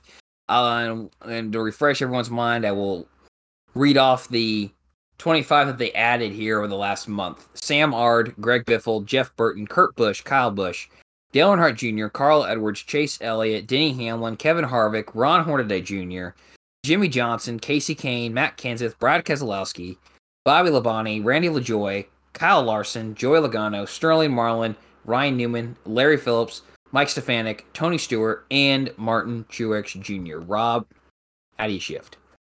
Well, you know what? I think a lot of people are there's a lot of debate, especially amongst, like, does Chase Elliott or Kyle Larson deserve it since they're still running? And, you know, or is it too soon? There's a lot of people who are like, oh, it's too soon for Chase Elliott to be in, you know, or there's obviously, and this is my bias showing, and I'm trying to just try and stay as unbiased as possible. But, you know, there's people that doubt Casey Kane. You know, what is Casey Kane? You know, why is he in there? Oh, you know, just won a bunch of crown jewel races. You know, he won 2 Coca-Cola 600s. Not that anybody cares. And a Brickyard. Not that anybody cares. But I digress. And became the only driver to ever win the All-Star race after getting in on the fan vote. So, find me another driver who's done that. Oh, wait, you can't. Anyway, I personally, and this is my opinion, I looked at this list, and I looked at, you know, the history of NASCAR. I looked at all of the drivers that made an impact on me in some way, or made an impact on the sport in some way. You know, people, I really can't think of anyone else, anyone that I would replace. I think all of them in their respective eras were worthy of this honor. I think a lot of the drivers that people are looking at, especially the drivers that were from the 2000s, you know, I think a lot of people are look at that and say, oh, but they didn't, you know, they didn't win many championships, or they didn't win many Daytona 500s. And I'm like, okay, but think about who was winning all the championships and all the Daytona 500s at this time. It was Daytona 5, the 500s were dominated by Hendrick cars or DEI cars for the latter part of the 2000s. And then it kind of shifted to the Fords for a little bit, you know, and then it got into its current era where it's just random winners. You know, Logano won 15. You had the photo finish 16. You know, not saying that those were like random winners, but there was no like dominant car, right? Like there was back then. You know, when you rolled into Daytona back then, you knew, okay, you got to beat either 24, 48, 5, the 15, the 8, and maybe some Dodge that's ridiculously fast that week. You know, that was it. You know, and I think to myself, you know, okay, all of these drivers, like Ryan Newman, for example, okay, didn't win a championship, but the dude has did these people ever see the pole runs this guy went on? I mean, come on. I mean, the entertaining pole runs Ryan Newman did. I mean, Newman came right onto the scene as an engineering student from Purdue and immediately was put in the car on the front row or qualifying up front and running well before, you know, some kind of issue happened. And then as soon as he went full time, people were like, damn, this guy's just good. You know, Dale Jr. We talked about Dale Jr. earlier. You know, people are saying, oh, Dale Jr. shouldn't be on there. That's BS. Dale Jr.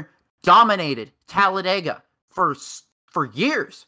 There was a period of time in the 2000s where you went to Talladega and you just hoped that you finished third behind Junior and Waltrip. You just hoped. You were just hoping that you could finish third. You knew who was going to win that race, and the battle was for third. Junior also. Let's not forget how Junior came into the sport. The dude had won a track championship at Hickory. That was his only, credential.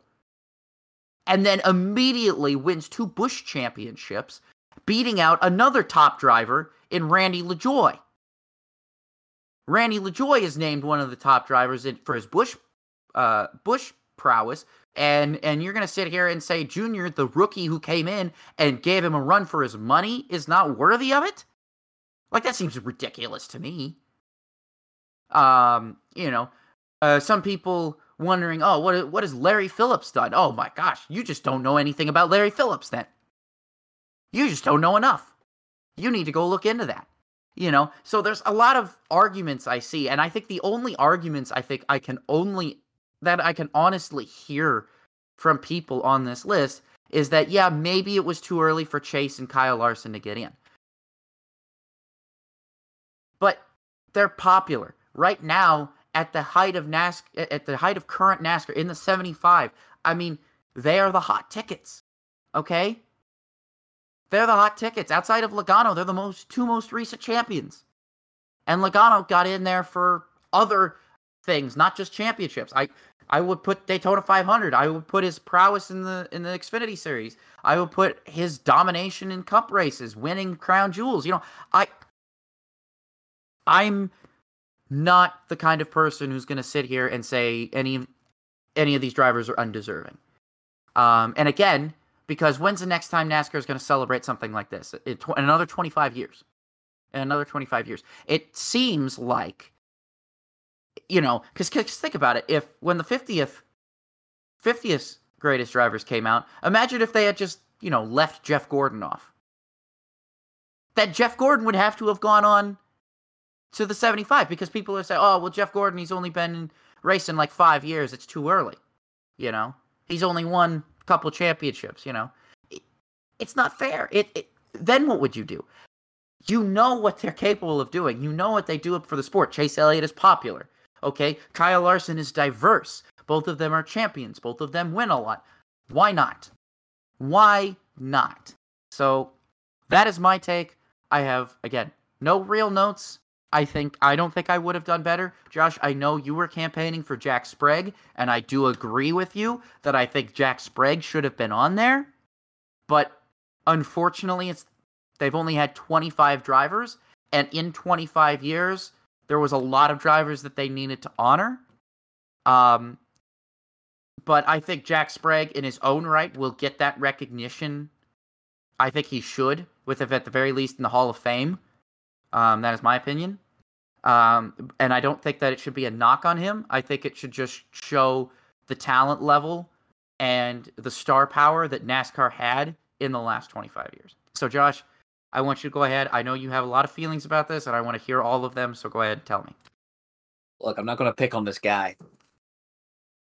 The list, I think, in a way, yeah, I think all these are solidly. I understand, again, you talk about the arguments of Chase and Kyle, but I think you could throw Logano in there as well. Logano definitely has more tenure. Logano is a two-time champion. He's a Daytona 500 champion.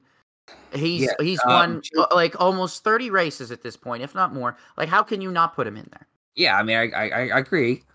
Chase Elliott is a two-time NASCAR champion. He's got a Busch. He's got an Xfinity in his rookie season. He's got a Cup championship. Kyle Larson has a Cup championship. Those guys dominated 21. I think they made a mistake. Look, I am campaigning for Jack Sprague. I think Truck Series got shafted hard. They got Ron Hornaday Jr. Ron Hornaday Jr. absolutely deserves being there. He's four-time champion. Jack Sprague was the first three-time champion. He won 3 championships in 7 seasons in the Truck Series. And, the first 7 seasons in the Truck Series. He ran a few seasons after that. Won a couple more races even after that period of time. But I want to point out, I'm not picking on this guy. I'm not picking on this driver. He's a great driver. I'm going to point out Sterling Marlin. Okay? And here's why. In 1998, when they named the 50 greatest drivers, he had accomplished 6 of his 10 wins in the Cup Series at that point in time, of which 2 were Daytona 500s. Okay? And pulling it back up here, he won a couple Talladega's, Daytona in July, Darlington in the spring. He wasn't good enough. That wasn't good enough to land him on the 50. That wasn't good enough to him to land it on the 50. What races did he win? The last 4? Michigan, Charlotte, Las Vegas, and Darlington. None of which were the crown jewel ones. That was enough to land him on the 50 greatest drivers list? I'm sorry, I think... hold on, I'll give you a second to rebuttal. I think when you stack up what Jack Sprague did as a driver in NASCAR compared to Sterling Marlin, I understand Sterling went back-to-back in Daytona. I understand that. But it clearly wasn't good enough for him to land it on the top 50. Is it? But you're like, oh, but it could have been 51. Like, yeah, he could have been 51. But there's been 25 years that have passed since, and a lot of other drivers that come through. And Jack Sprague won 2 more championships after that, and a lot more races. And plus the other 24 that made the list. There were guys who never won a championship in NASCAR who made this list. And Jack Sprague, who's a 3-time champion in the Truck Series, did not. Johnny Benson. I'm not going to campaign for him too hard, but he's a 2-time NASCAR champion, right? There's some people that were left off this list that I look at a couple of these guys who never won a championship. Yeah, they came close, but they never won a championship, and they made the list. I think there's a couple guys who are feeling, man, now I know how Carl Edwards feels. I'm just going to say that. I think Jack Sprague should... I want a Jack Sprague to show up to Darlington and be like, hey, just photobomb everybody. You know, I know that's not Jack. But I just, again, I hate to pick on Sterling. It's going to look like I'm picking on Sterling.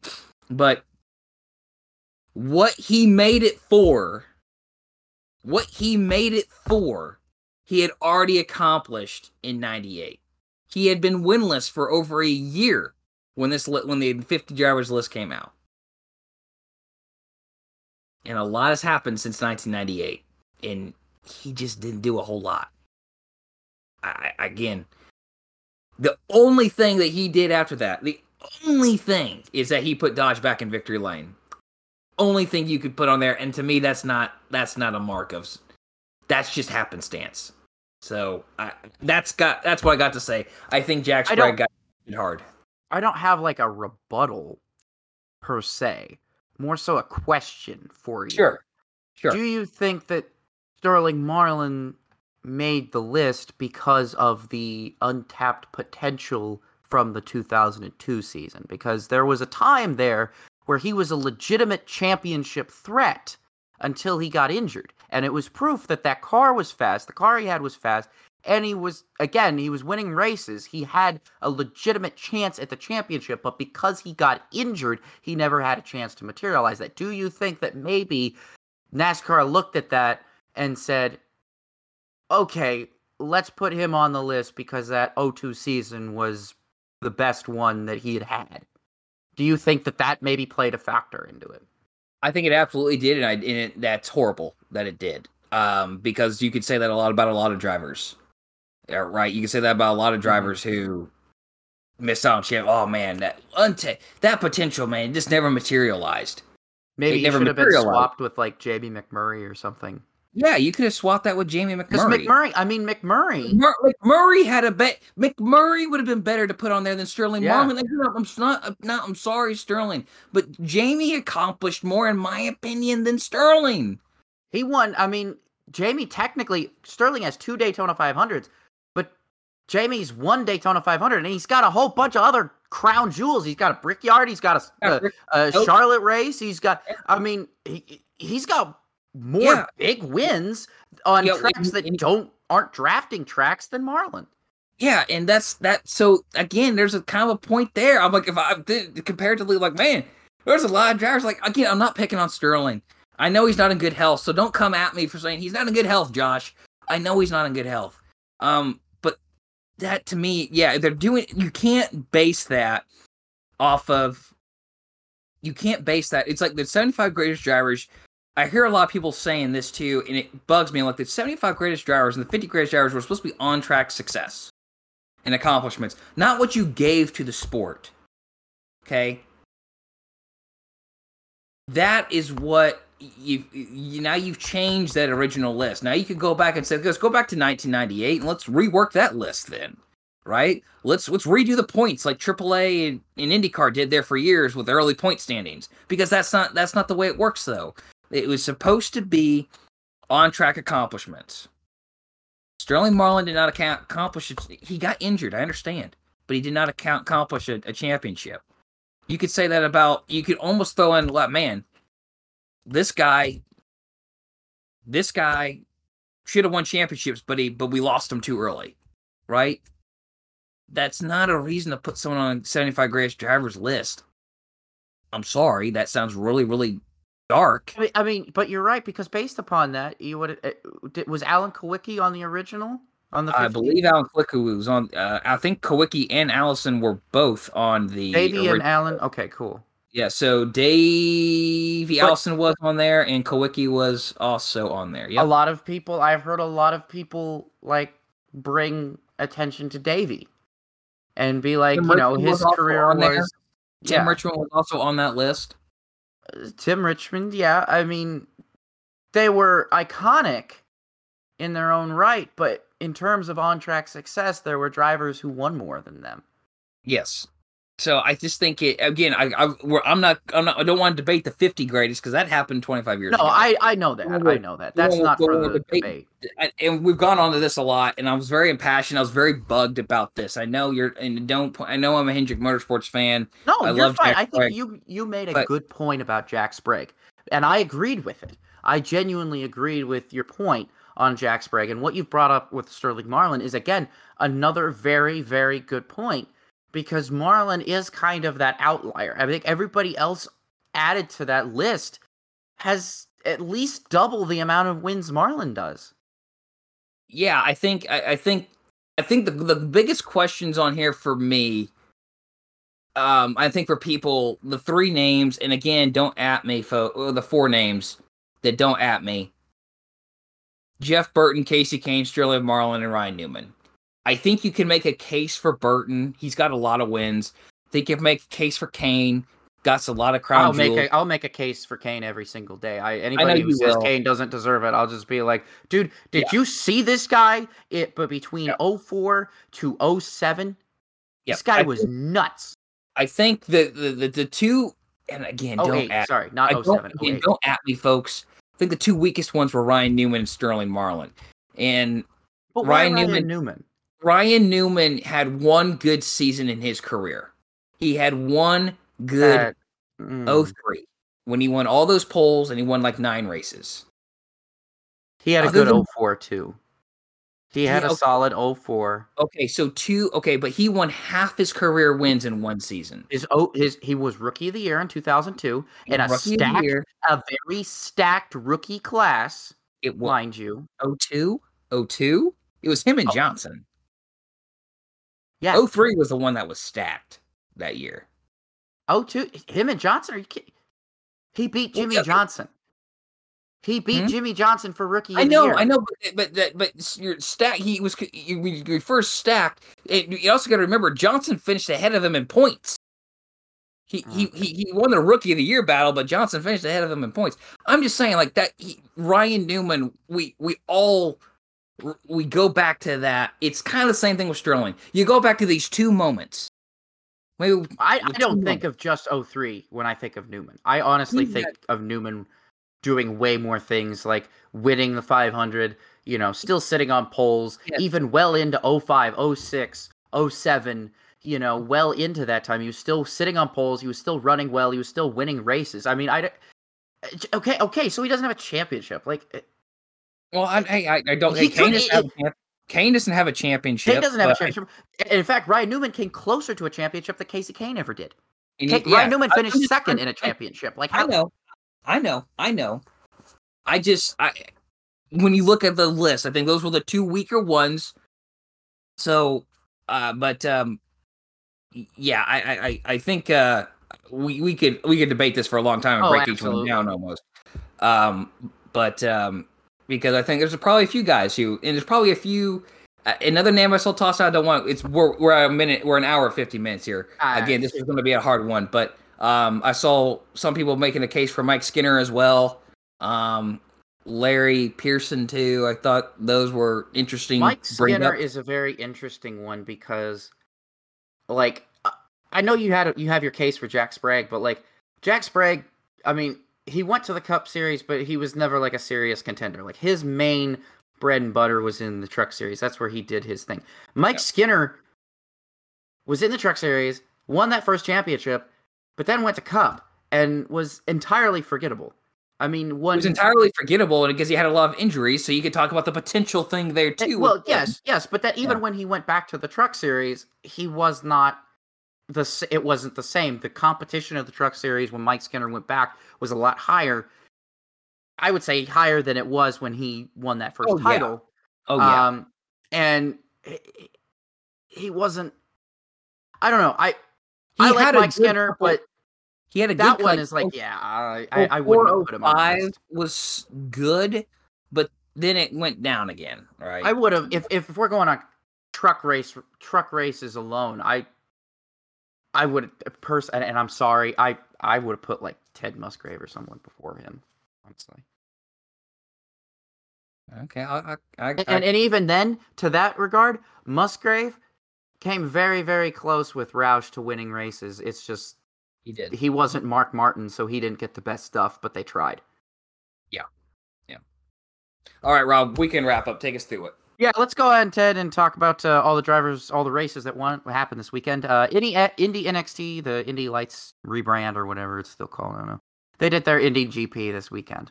They just had one race because they moved the second one to the Brickyard weekend. Matteo Nannini, who I remember watching at F3 all those years ago, was the victor. It was actually a very good race. It was a very entertaining race going down to a bit of the wire. The IndyCar GP, the GMR Grand Prix, was won by Alex Palou, and quite honestly, a very interesting tire battle. It really came down to who, the best tires. Everybody, Palou was one of the only people who started on red tires, and that ended up being the key to victory. I mean, that was it. That ended up being the key to victory. He was on a better tire strategy than his other competitors, and that's usually what it comes down to, those gambles. Can you make those gambles and it pay off? Christian Lundgaard had a complete opposite tire strategy, and I would argue he was the fastest car all weekend, and he finished fourth. So just, I mean, Alex Palou, dude, and I love it. I love it too because Nathan Brown published a great story of on the IndyStar, and I don't work for them anymore, so I guess I could just type it up as much as I want now, and say that it's good anyway.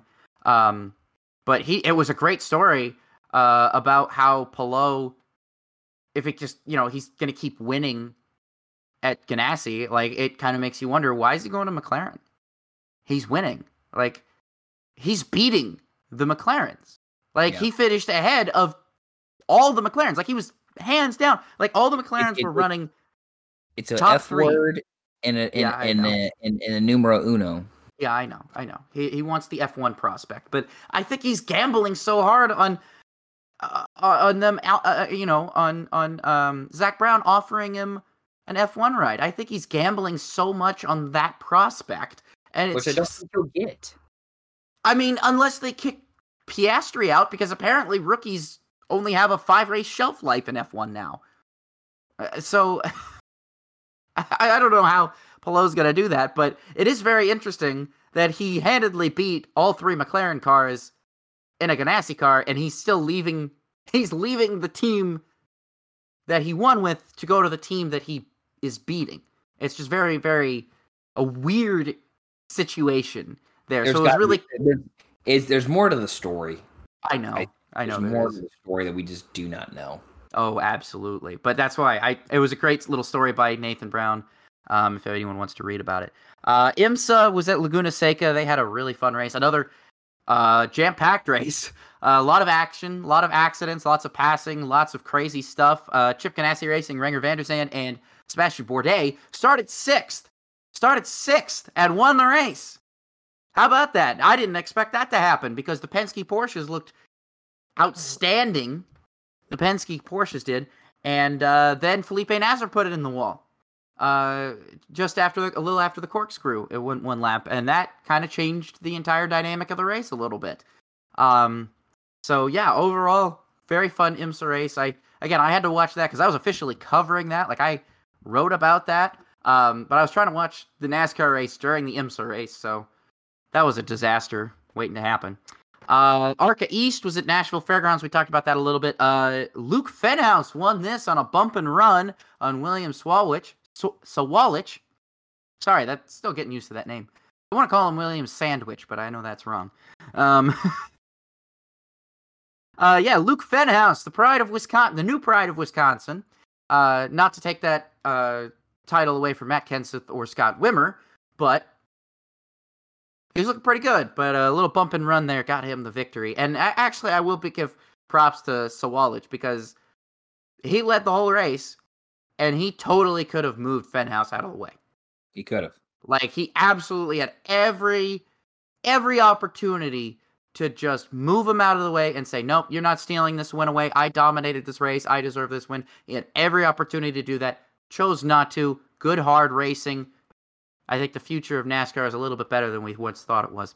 Moving on into the Truck Series at Darlington. Hey, Christian Eckes is killing it right now in the Truck Series. Amazing what the scenery does. Yeah, it's amazing what happens when you go to a team that really believes in you. I would say that. I think the McAnally team really believes in Christian Eckes a lot more than his previous teams. They're both running good, because Jake Garcia is having good runs, too, in the 35. I keep forgetting he's in the 35. I keep looking for a 91 or something, and I keep forgetting I changed the name. I like the synergy between 19 and 91. Yeah. It's not even the same font, either, so it just kind of, like, throws me off. Yeah. Anyway. I still wish they ran, like, a 16 truck. Like I did in the West. Yeah, no, for real. I would like that too. Yeah. Truck Series. That was Christian Eckes. Xfinity Series going into Darlington. We talked a little bit about that. Last lap battle between John Hunter Nemechek, Kyle Larson. Well, not a last lap battle, more like a last several lap battle. Still fun, still very fun. To be honest with you, yes, I was watching the Indy Grand Prix. I was at Indianapolis, but the entire time that Xfinity race was happening, I had YouTube TV pulled up on my laptop, and I don't regret that decision one bit, because that was a very entertaining race at Darlington. Darlington once again puts on bangers. We can debate more, obviously, about whether or not Larson's wall ride was legal, but that we already did that. But still a fun, exciting finish. I loved Kiani making references to the 2003 finish. It's McMurray. No, it's not. It's Bodine. I love that. That's really what that feels. I remember when I saw that repeat almost. Man. I mean, it was that those lines were playing in my head when I'm watching Nemechek spin across the front stretch like that. That's what was playing in my head. I was having flashbacks. It was very, like, you can't hear images. Yes, I can. Hey, yes. I did want to clarify, I know I clarified this earlier. I think what Kyle Larson did should be legal. I don't think it should be illegal. By the way, I don't know if I clarified that earlier. I disagree with the rule that NASCAR has. Right. I'm disagreeing that they didn't uphold it. The rule that they had in place. Yeah. That it was a great finish, great battle. John Hunter Nemechek and Kyle Larson put on a great show. Can't wait to see John Hunter Nemechek and a Joe Gibbs racing Toyota in the Cup Series. And then finally, Willie B, Slick Willie B, won. Got redemption for last year. Yeah. At Darlington, took advantage of late race restart and Kevin Harvick's damaged front nose. And Kevin Harvick raced, and he knew he didn't have a chance, and he kind of let him go. He said, "This kid, I can't beat you." That was one of the more of all the overtime NASCAR finishes. Usually, I'm sitting here thinking, "Oh man, they're going overtime at Darlington. This is gonna get even crazier than we were." And then no, it's like it was like the calmest part of the whole race. Yeah. The finish was. So not complaining, because believe me, I'm going to look back on that and be like, oh, that was such a much better finish than whatever disaster we saw this weekend. I guarantee that's going to happen. So I'm going to start with my outstanding performance, just so that Josh, you can run right into the featured season, because we just hit the 2-hour mark and we are running out of time on the show. So I'm going to give my outstanding performance first and foremost to Christian Lundgaard. I mean, first of all, the Ray Hall team, awful. Still awful. But whatever Lundgaard's doing is incredible. Because, and actually, I will say this, in general, Ray Hall had a good week. They had good cars this weekend. But Harvick got caught out.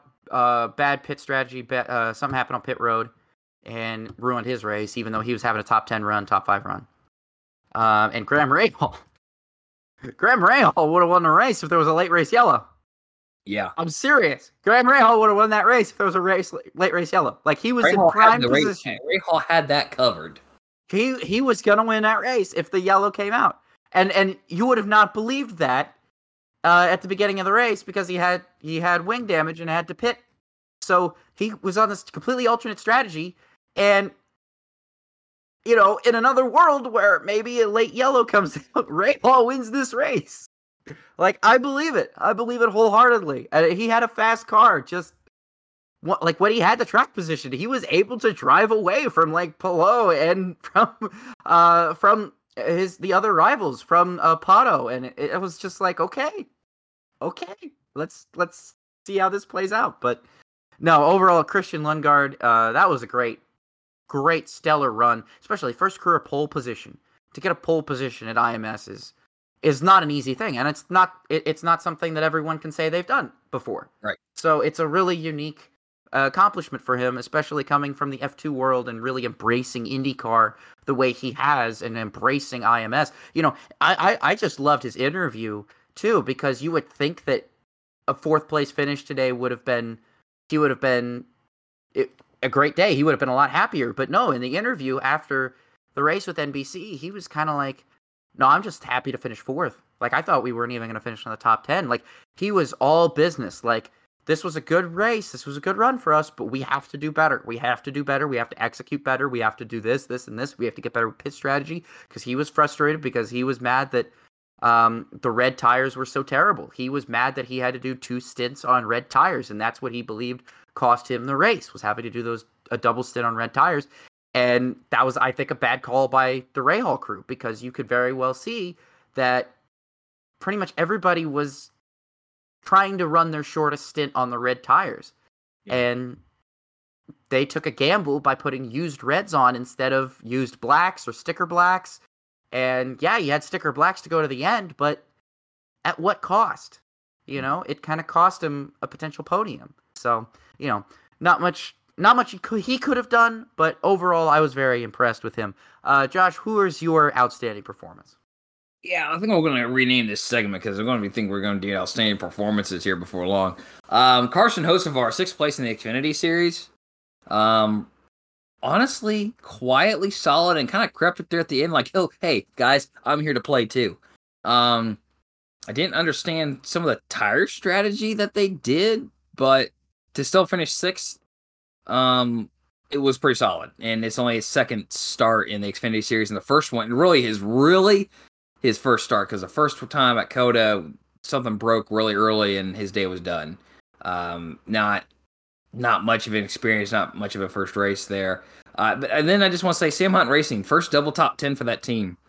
So I'm liking, they're slowly but surely getting better and better each year. And I just cannot wait until we see a top level Toyota prospect land at Sam Hunt Racing. They're like, okay, now they've arrived, kind of deal. They're running Kaz Gralla full-time in the 26, and they got a rotation of drivers in the 24. Corey Heim wasn't at this weekend, did a great job. Kaz Gralla, I kept trying to find him on there. I'm like, oh, crap, his icon's different this week because he's running a throwback scheme. And I'm like, oh, he's top 10, so good job for them. Featured season time here. Roll through this. It's, 2 weeks of NASCAR throwback, so right here in the middle. We had Darlington, the official NASCAR throwback weekend, and now we're going to, turn our heads towards North Wilkesboro and the revival of that track. Again, we mentioned it before, we never would have expected this to come true. So I'm turning the clock back to 1950 in the first season that Darlington Raceway appeared on the NASCAR calendar. Now, the 1950 NASCAR Grand National Division season started on February 5th at Daytona Beach Street in Beach Course, and concluded at Okanichi Speedway on October 29th. Harold Kite and the second season opened up the second season of what is now today the NASCAR Cup Series with a win at Daytona Beach in a 41-car field. He won by 53 seconds, and that would be his only career win in the Cup Series. The series then took 2 months off before Charlotte Speedway hosted race number 2, and that was won by Tim Flock. Race 3 was at Langhorne, and Curtis Turner won that event, then backed it up at race 4 at Martinsville Speedway with another win. And what would be only the first of 3 trips to Canfield Speedway in Cup history, Bill Rexford won that race on Memorial Day weekend. Bill Blair won a 200-lap race at Vernon Fairgrounds in New York State, race 6 of the season. Race 7 was the first paved oval race of the year, and it was the first of 3 paved oval races. This one was at Dayton Speedway in Ohio. Jimmy Florian won that race, and that was his only career Cup win as well. Curtis Turner once again went back-to-back wins on the season, races 8 and 9. Race 8 was at Monroe County Fairgrounds in Rochester, New York, and then second race was at Charlotte Speedway once again. The halfway race, race 10 of the 19-race season, was at Okanichi. Fireball Roberts scored the win, and it was his first of 33 career victories. Race 11 was the second visit to Dayton Speedway, so if you've been paying attention, you know anything about Darlington, of the 3, you can kind of narrow that down. So Dayton Speedway hosted 2 of the 3 paved oval races that year.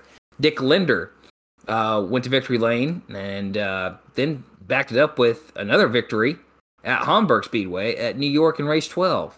Race 13 was Darlington, the inaugural Southern 500, 75 cars of 3 rows of 25. Yes, 25 rows of 3, I should say, started this event. Today, Darlington is measured at 1.366 miles, but in 1950, it was 1.25 miles. Same track. The inside was just measured differently because they didn't think they were going to use the banking. Now today they do, which meant that the original Southern 500 was 400 laps long instead of the day's 367. Yeah, and back then it was even more intense. Roscoe Thompson was the first driver to retire in that race after 24 completed laps due to overheating. An official record of actually how many cars finished and failed to finish, I couldn't find. There's a lot of missing information. But what I can tell you is Johnny Mantz won, leading 351 laps, and lapped second place Fireball Roberts 9 times. Oh, okay. I assume you don't have They didn't tell you how long this race took to complete. Then 400 laps at Darlington. That's got to be close to 5 hours, right? Oh, let's look it up. Let's look it up here quick. I got racing reference already pulled up, so you don't have to wait for the website to to slowly load because on my this computer it's a little bit slower. I'm just talking to fill space. Let's click on the Darlington race here. Time of race 6 hours, 38 minutes and 40 seconds. Over 6.5 hours. Yes. Oh my God. And think about this, folks, too. This race, once upon a time, was run in the middle of the day. Oh, my Lord. Not at, 6 o'clock like it is now. Yeah. You're barely making it home for dinner at that point.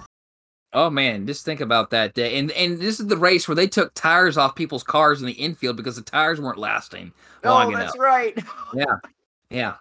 All right, so Fonte Flockhorn race 14, the race after Darlington. That was at Langhorne, 2 weeks after the Southern 500. North Wilkesboro was race 15. Leon Sales scored the win, his only career cup victory. So three drivers this year scored their only career cup victory.